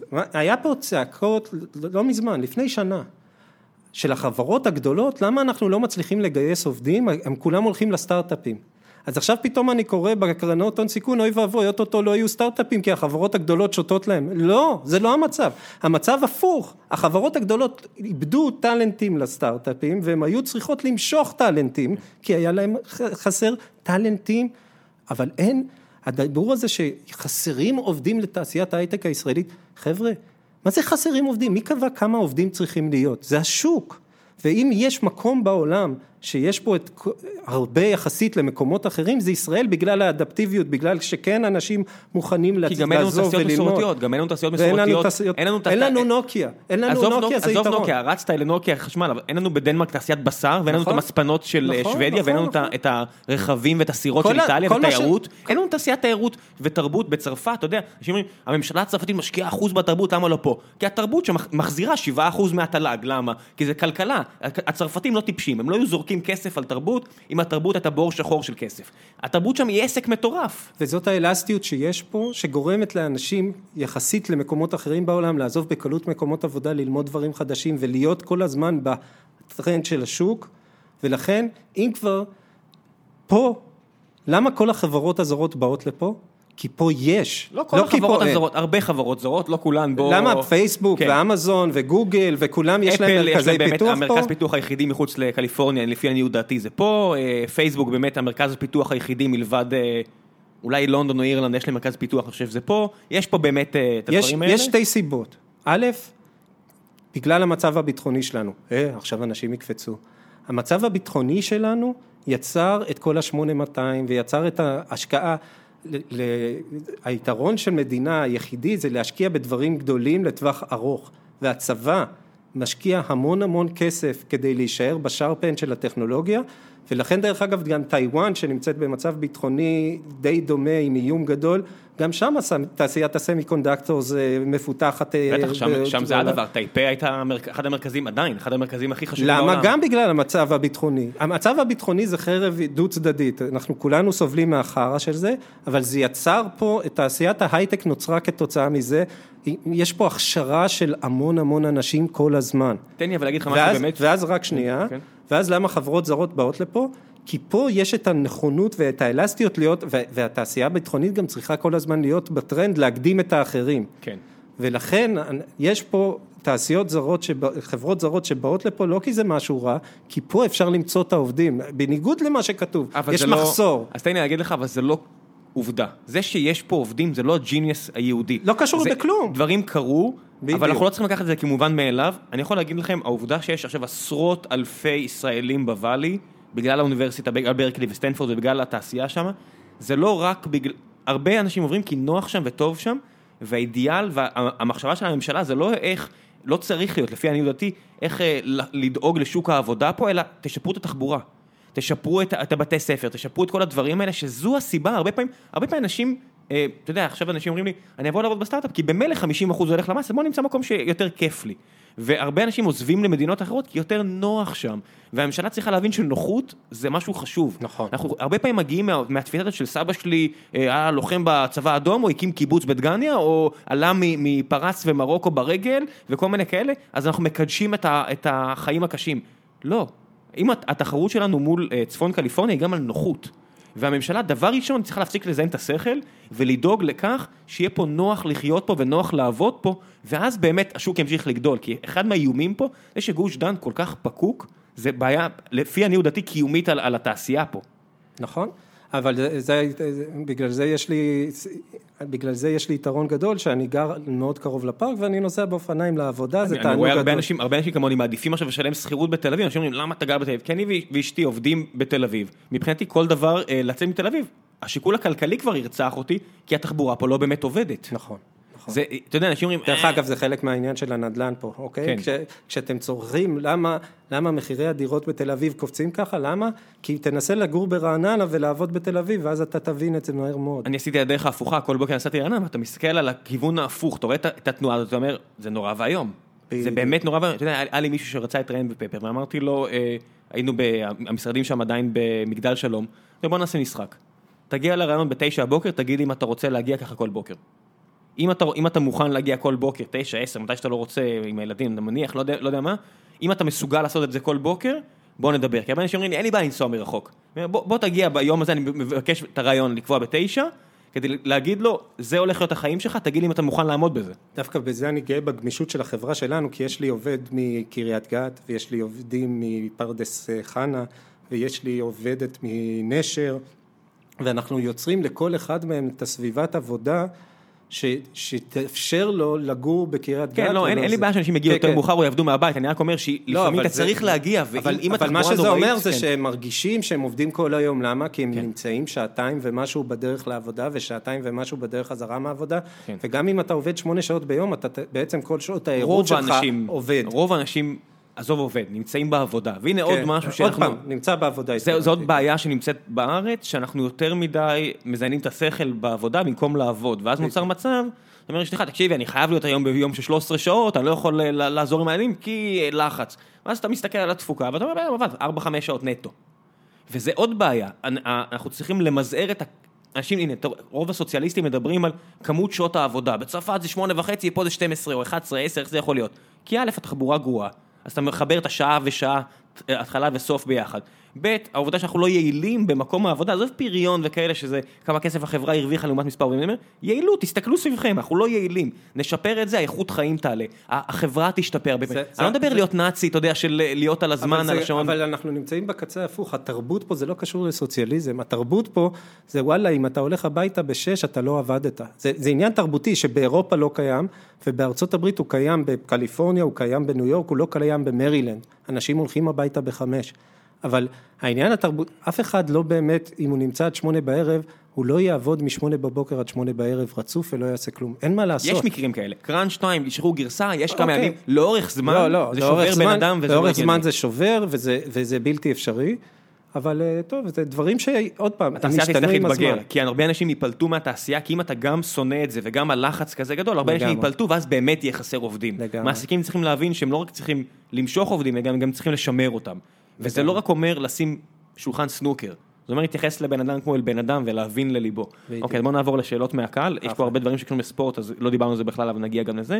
אה, איתמר עזרא שואל, אה, איך מגיעים להיות שותף בקרן גידור ולמה התחום הזה לא יותר פורח בארץ, לא פורח יותר בארץ? קודם כל, לא פורח יותר בארץ, היום אני כבר ממש לא בעולם הזה לשמחתי, כי זה עולם סופר מלחיץ, אה, סופר קשה. איך מגיעים להיות שותף בקרן גידור, אז אני סיפרתי את הסיפור שלי, לכל אחד יש את הסיפור שלו, היום המון, המון סוחרים, שזה דרך אגב מקצוע שהולך ונעלם, כי המחשבים אה, מחליפים את הסוחרי יום האלה שיושבים על הטטריס הייתי קורא לזה, יושבים על המבנים של האופציות, מוכרים את זה, היום המחשבים עושים את זה. סוחרים בינם לבין עצמם. אז הרבה מאוד סוחרים אה, הופכים להיות אה, משקיעים וככה הם מגיעים אחרי זה לקרנות גידור. יש לכל אחד אה, תפקיד משלו, אין פה... זה בדרך כלל, אני סיפור מאוד יוצא דופן של מישהו שהגיע מבחוץ לבפנים, זה בדרך כלל אתה צומח בתוך העולם של המסחר הבורסאי ולומד להיות, אה, אנחנו למשל השקענו אצל גיל דויטש ורמי בירם, כשהם היו גיל דויטש ורמי בירם, כשהם נהיו אקסלנס הם כמובן נהיו פחות טובים, אה, ככה זה העולם הזה עובד. כשאתה אוסף אתה נהיה טוב אתה מקבל יותר ויותר כסף לנהל, כשאתה מקבל יותר ויותר כסף לנהל אתה פחות גמיש, אתה פחות גמיש, הרבה יותר קשה לעשות החלטות ו... ואתה צריך להתחיל לקחת החלטות שהאינטרס שלהם זה החברה ופחות הלקוח וכל מיני דברים כאלה. כן, כן בעיות סוכן ידועות כאלה ואחרות. אה, אוהד בניטה, אה, חבר יקר, שואל אה, של הפוד, שואל, האם מפרסמים, האם אתם מפרסמים, מתכוונים לפרסם את השכר החציוני עבור תפקידים מסוימים או חברות מסוימות ולא דווקא את הממוצעים? מה לגבי פילוח גיאוגרפי? קודם כל אנחנו לא מפרסמים כלום, מי שלקוח שלנו זה החברות והחברות הן אלה שמקבלות, דרך אגב כשחבר, כשחברה שואלת אותי להציג את זה לעובדים אני תמיד עומד כן, אומר כן, בעיניי שקיפות זה משהו שיעזור לחברה לנהל את השכר שלה ולהגיד לעובד אתה נמצא על החציון או על, הנתונים שלנו יש גם חציון, גם אחוזונים, גם ממוצעים, יש הכל. והחברה צריכה להחליט מה היא עושה עם המידע הזה. אה, זאת התשובה, זאת אומרת... אני גם אה, דוגל בשיטה של שקיפות, שקיפות, עבודת צוות ולא תככנות ולחשוב שאתה יכול לעבוד על אנשים, אנשים לא טיפשים. אה, ויקה ושלומית וטל ויעלי, כל מיני מאזינות שואלות, האם קיים פער בשכר בין גברים לנשים, ואם הוא כן קיים, ממה זה נובע לפי דעתך? אוקיי, באותו תפקיד לא קיים. זה, זאת אגדה אורבנית וזה פשוט לא קיים. על מספרים מאוד גדולים אתה אומר, לא קיים. על, על מספרים מאוד גדולים, דרך אגב זה, זה משהו שהתפתח כי היה קיים ולאט לאט השוק עושה את שלו. אם אני יכול לקחת אישה וגבר והאישה תרוויח 20 אחוז פחות על אותו תפקיד אז אני אקח אישה, אוקיי? השוק, כשאתה רוצה לעשות כסף, לא מעניין, אם, אתה, אם נותנים לך הזדמנות על אותו תפקיד לשלם פחות, יופי, כי, כי, כי בלעשות כסף אתה לא חושב שהיא באמת פחות טובה. יש, אה, בעקבות רגולציה עולמית, חברות עולמיות כבר עושות בדיקות כאלה בעצמן. דרך אגב, חברות ישראליות קצת מפחדות מזה, כי הן באות אלינו ואומרות, רגע, אם אתם תגידו שקיים פער, אז עוד יגידו חברות שזה בסדר, הנה צבירן אומרים שקיים פער, אז זה בסדר שקיים פער. יש מין פחד כזה שאנחנו לא רק אה, מייצגים את השוק, אלא עושים את השוק. יש פחד כזה אצל חברות. כן, כשיש לך כל כך הרבה מידע, אתה, אתה, אתה באמת, אה, יש לך יכולת השפעה. כן. אתה בעל עניין. אבל אני עניין. לא, אני מראה. אני מראה, זה, זה, איך סורוס קרא לזה מראה רפלקסיבית, כי אני משפיע מאוד על מי שמסתכל על המראה כן. הזאת, אבל אני מראה, בסוף אני לא עושה כלום. אבל הרבה חברות בינלאומיות נדרשות על ידי הרגולציה המקומית שלהן לבדוק האם יש פערים או אין פערים, והתשובה, אין פערים בין נשים לגברים באותו תפקיד, זאת אגדה. מה יש, דבר, מה, דברים נכונים, שכן למשל מורות, פעם זה היה מורים והם הרוויחו יפה, ככל שזה נהיה מורות, הם התחילו להרוויח פחות. אה, רואים את זה גם בעולם של משאבי אנוש, פעם זה היה מקצוע גברי, כשזה נהיה מקצוע נשי, באמת הכוח הלך מהמקצוע הזה לכיוון הפייננס והשיווק מבחינת משכורות. כן, כי הפטריארכיה זה באמת משהו אמיתי סך הכל. זה משהו אמיתי, אני כן. לא אומר שהפערים לא קיימים. אז כן, כשאתם קוראים בעיתון שנשים מרוויחות 68% משכר הגברים, זה לא שאישה וגבר באותו תפקיד, אישה תרוויח 68% מגבר. באותו תפקיד הם ירוויחו אותו דבר. מהמון סיבות שצריך לתקן, ובאקונומיסט יצא גיליון שלם על המון הצעות על איך לתקן את זה, בממוצע הנשים עובדות בתפקידים כאלה גם בגלל אה, שאין חופשות לידה נורמליות, גם בגלל אה, תרבות מחורבנת, גם בגלל המון דברים שצריך לתקן. אני יכול להגיד לך שלפחות בהייטק, בטק, אה, שני דברים שהם נורא בלטו לי אחרי, לא יודע, מאות רעיונות שעשיתי בחיי. דבר ראשון, גברים לא מתביישים לשקר. מעסיקים הרבה פעמים מפרסמים מסמך דרישות מטופש, מגוחך של תביא לי עשר שנות ניסיון אמרנו בפלטפורמה שקיימת רק שנתיים, כל מיני כאלה, והרבה גברים שיש להם אפס לא ניסיון, ורק ראו קורס אחד ביודמי על ניסיון, אה, יש לי ניסיון רב בדברים האלה. עמודי לינקדאין של אנשים זה, אני ויוני נמרודי, אה, שכבר היית איתנו בציון שלוש, אחד מהדברים שאנחנו הכי נהנים זה להסתכל ביחד על עמודי לינקדאין הזויים, אתה מסתכל, אתה אומר, כן, אה, חי בסרט גדול, ומצד שני, נשים מצניעות את זה הרבה יותר מדי. הן מסתכלות ואומרות, למרות שיש להן שנה ניסיון, מה, אולי זה לא מספיק, אולי זה, אולי אני לא יכולה לעשות את התפקיד הזה, אז זה קיצוניות אחת וזה קיצוניות שנייה, וזה בעיניי, ממה שאני מכיר, מאוד מתאפיין גברים ונשים.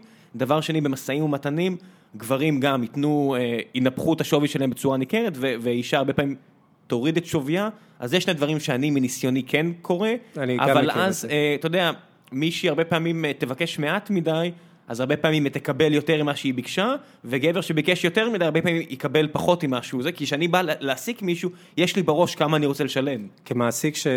כשאני הייתי אה, בצבירן, לקחנו יותר נשים מגברים, ככה יצא. אה, זה בדיוק מה שאני חוויתי גם. אה, לא שאני אומר שאלה שעובדים אצלי זה ככה, כי בהחלט לא.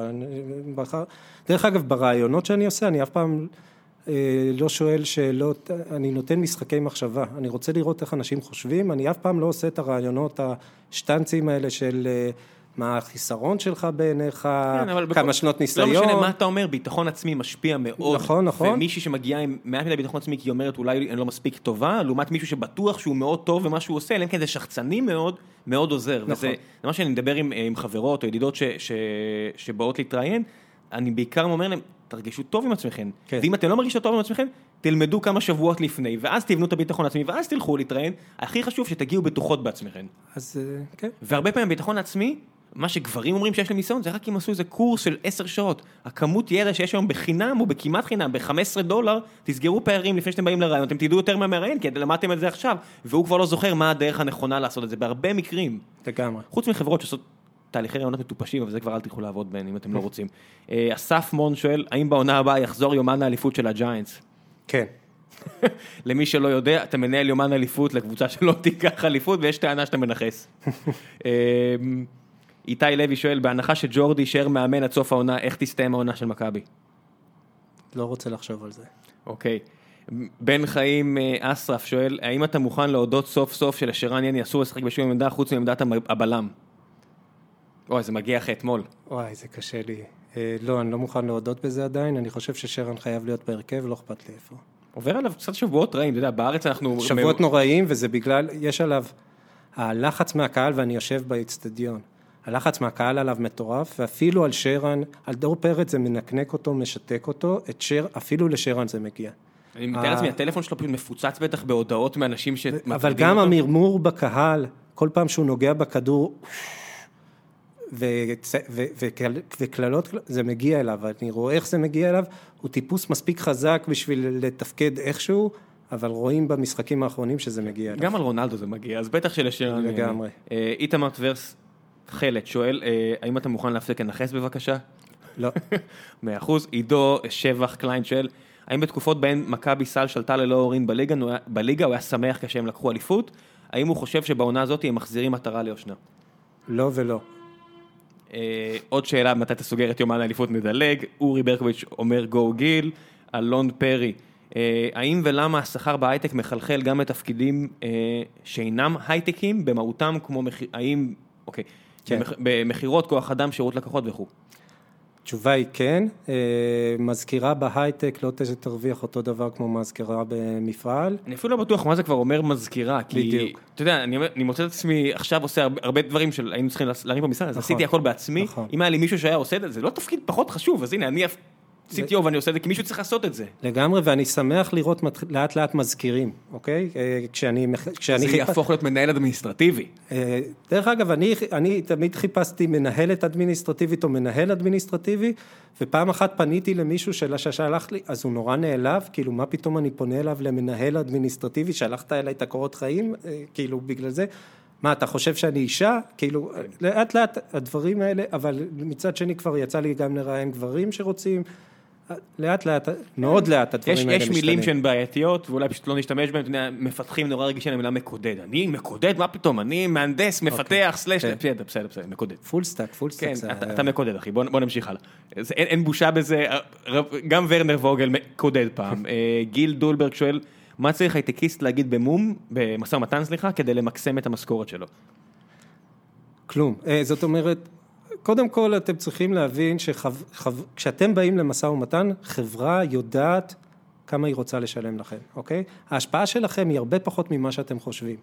היא, היא נדירה, יש מקרים שמישהו כל כך מתי מרשים כן, אותך, בדיוק, מתי כן, א', בתפקידים הלוהטים, שם יש לכם כוח, ואז תדרשו כמה שיותר, כי אם אתם נמצאים בתפקיד הלוהט, אז כן, חברה תעשה הכל בשביל לגייס אותך, ותהיה מוכנה לצאת מה... תוך כדי שאתם מבינים שאם אתם בשכר מאוד גבוה, תהיו ילדים גדולים, אתם מבינים שהזכוכית מגדלת עליכם.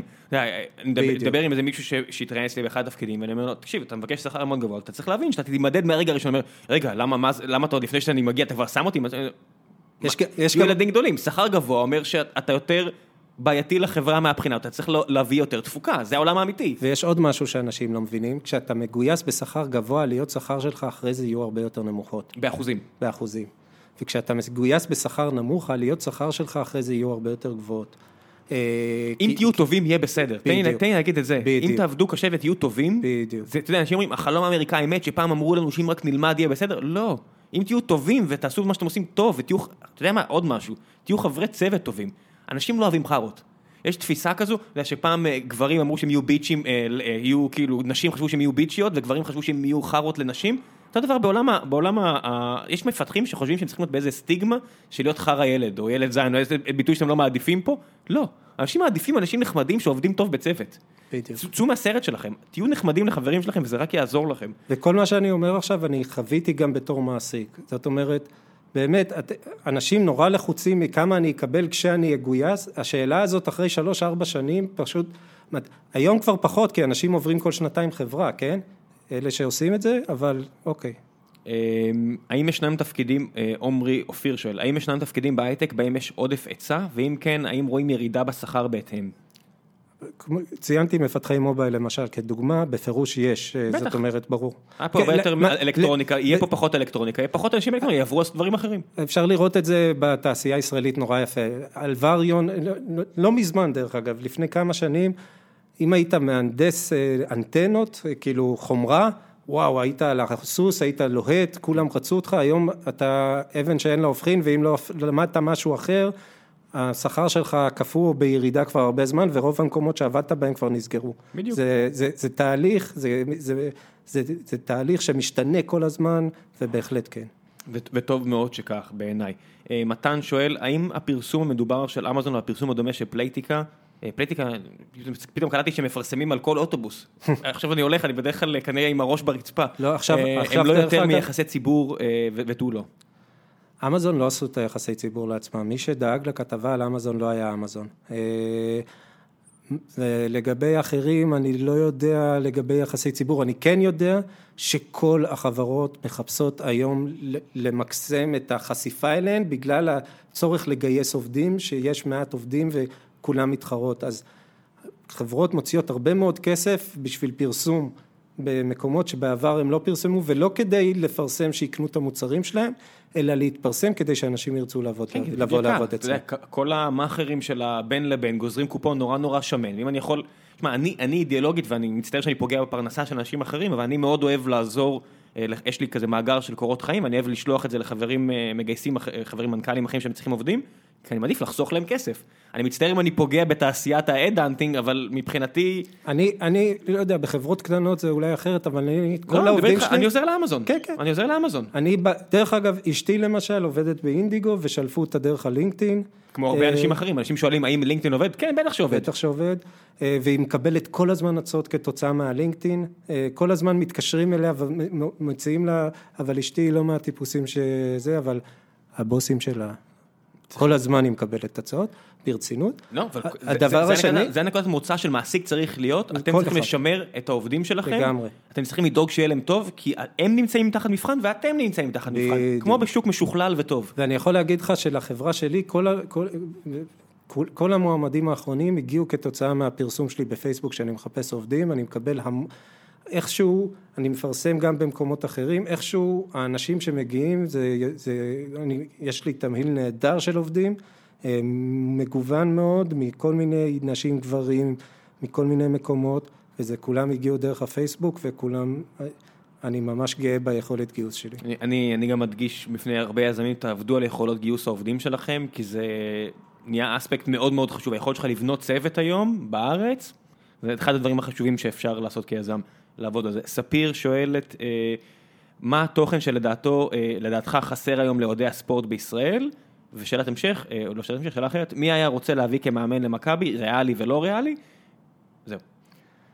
אני לא חושב כל כך, אני אתחיל בשאלה השנייה, לא חושב שזה משנה מי, אני חושב שזה, שמי שצריך להיות המאמן זה המנהל הספורטיבי החדש שיחליף את ג'ורדי בתפקיד הספורט דירקטור, צריך למצוא.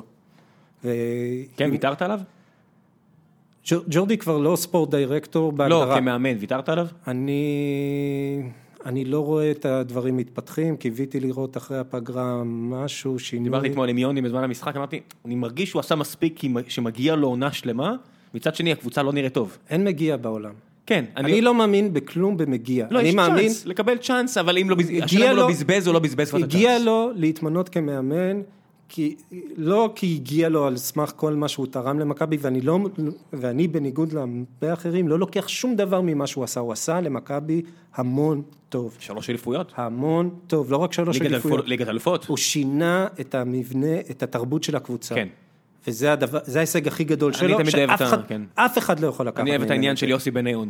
זה אותו יוסי בניון בשלוש קבוצות שונות, ומשום מה רק במכבי אף אחד לא, ואני מאוד אוהב את אה, יוסי, כן.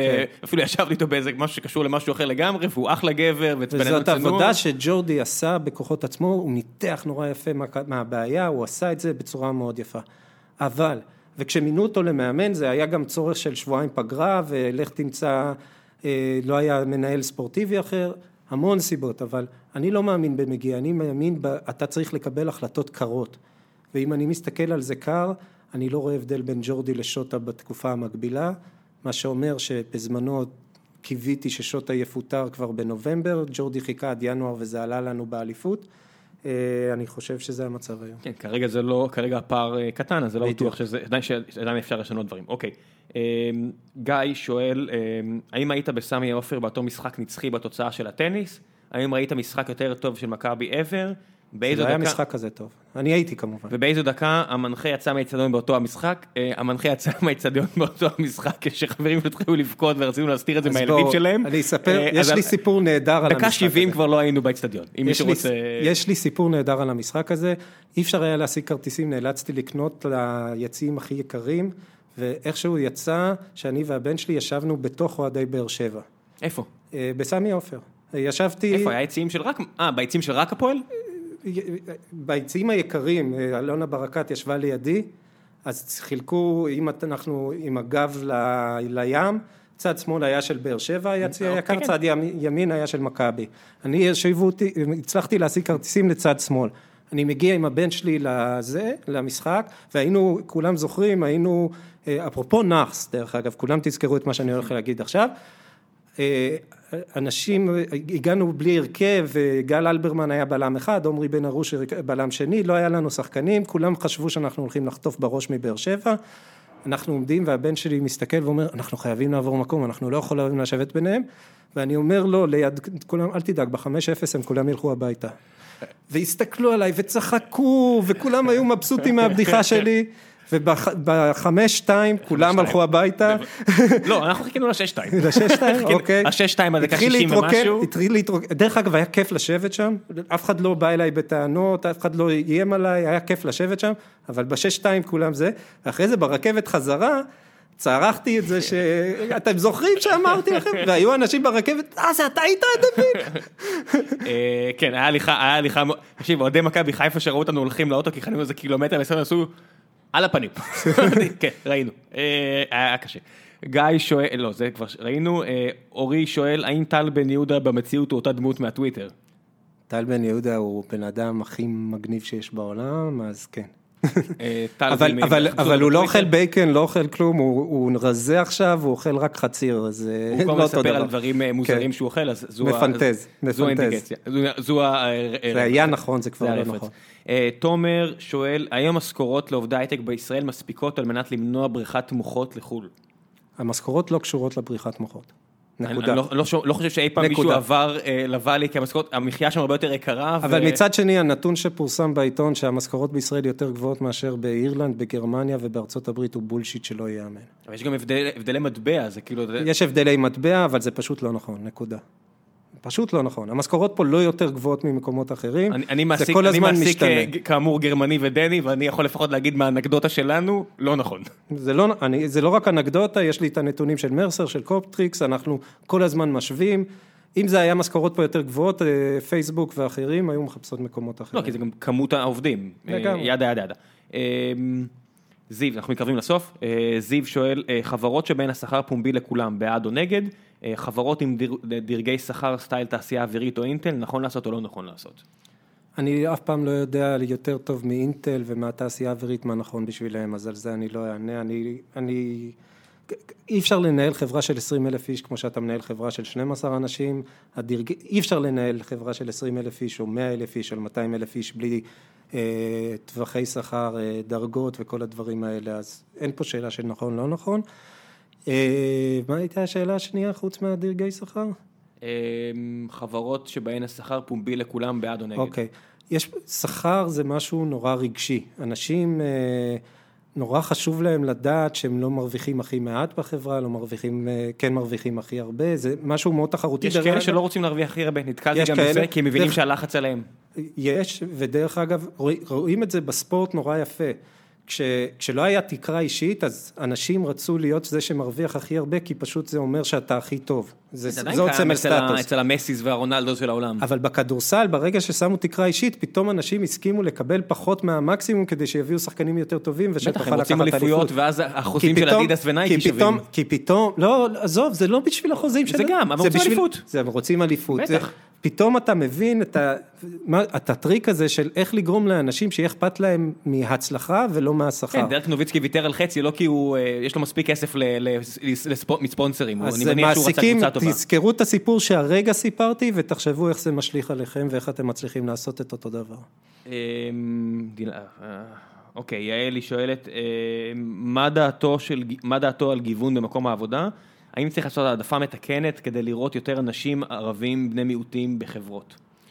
אני חושב שזה נורא הגיוני מבחינת השוק לגייס ערבים, חרדים, אה, זה פשוט עובד, חברות שעושות את זה מצליחות, אה, זה פשוט, אתה מקבל, בהתחלה זה כן, הם יותר זולים מאחרים כי הם באים עם פחות ניסיון, עם פחות קרדנציאלס ואתה מגייס, אתה מרחיב את האפשרות שלך למצוא טאלנטים, בפירוש כל חברה חכמה שיכולה לעשות את זה עושה את זה.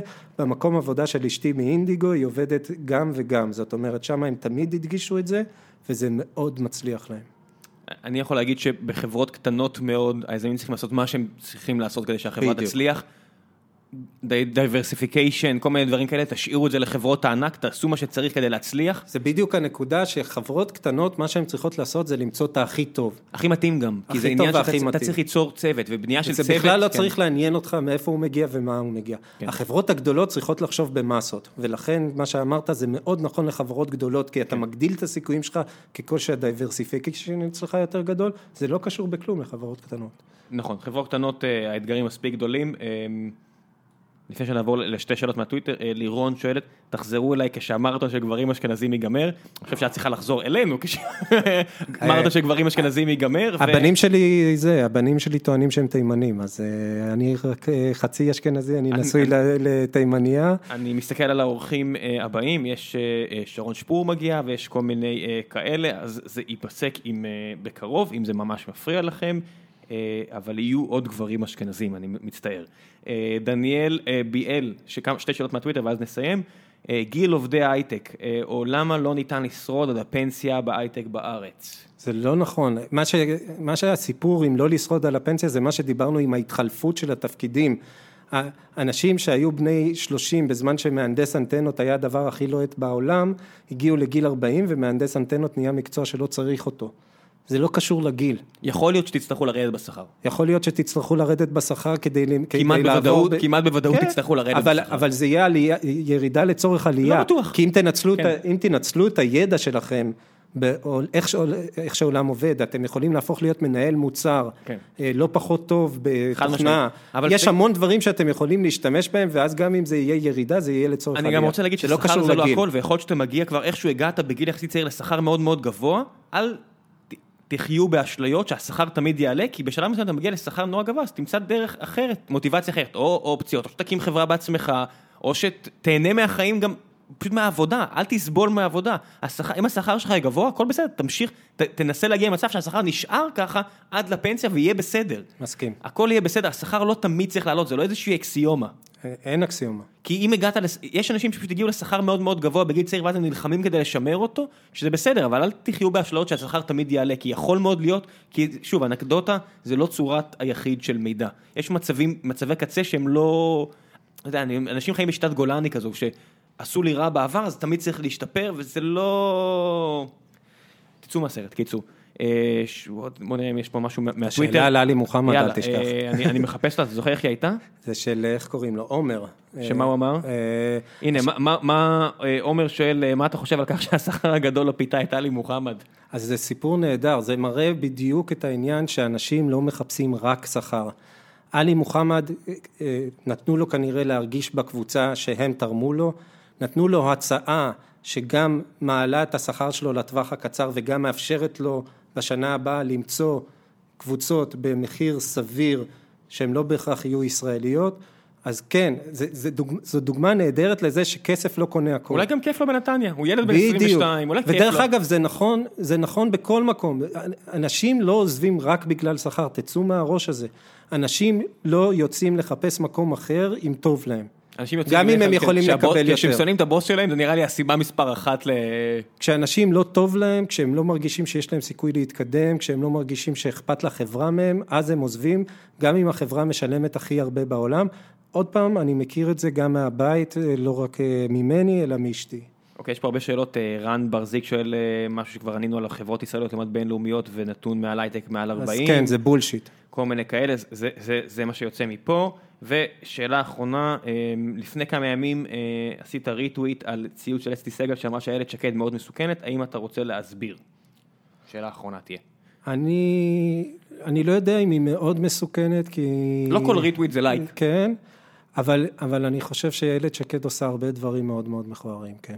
אה, את הסיפור על הקברים הערביים עם הקברים היהודיים, אם אתם זוכרים, שהיא המציאה, אה, היא עושה דברים פופוליסטיים והיא מוכנה לעשות הכל, הכל, בלי שום מגבלות כדי לקדם את מה שהיא רוצה. אני חושב שהיא המקבילה של הפוליטיקה ליוסי אבוקסיס, אבוקסיס, מישהו שכשבקבוצה שלך אתה נהנה. ממה שהוא עושה. ושבקבוצה היריבה אתה ממש לא אוהב אותו כי הוא עושה מה שצריך למען הקבוצה שלו. ואני חושב שאנשים שמוכנים חוץ לעשות... מהעובדה שזה לא באמת קבוצות יריבות במדינה ויש איזשהו משהו מעל, שזה כולנו ביחד באותה מדינה, אבל זה כבר משהו אחר. ואני חושב שאנשים שמוכנים לעשות הכל, אני לא סומך עליהם. Fair enough. אה, חלק אחרון אה, בפודקאסט, נעבור לפינת ההמלצות, תמליץ על כל מה שבא לך, ספר, סדרה, אה, פעילות לעשות כל, שאני אתן לך זמן לחשוב במקרה ואין לך משהו.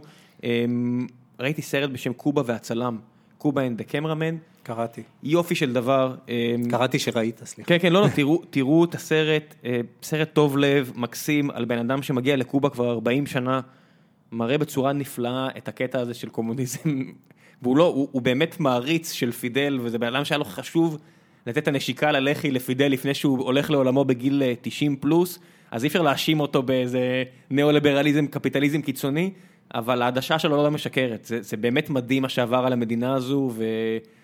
גם כיף לראות אנשים שיש להם כל כך מעט, אנחנו מדברים פה הרבה על הבעיות של ישראל, ואתה מסתכל על אנשים שיש להם כל כך מעט, והם עדיין מאושרים. אז האבן הבסיסית של הסרט זה שלושה אחים, שהוא מבקר אותם כל כמה שנים, אני לא רוצה להגיד יותר מדי, אבל באמת שאין להם הרבה, וזה והעובדה שאל תסתכלו על עבודה בתור צ'ור.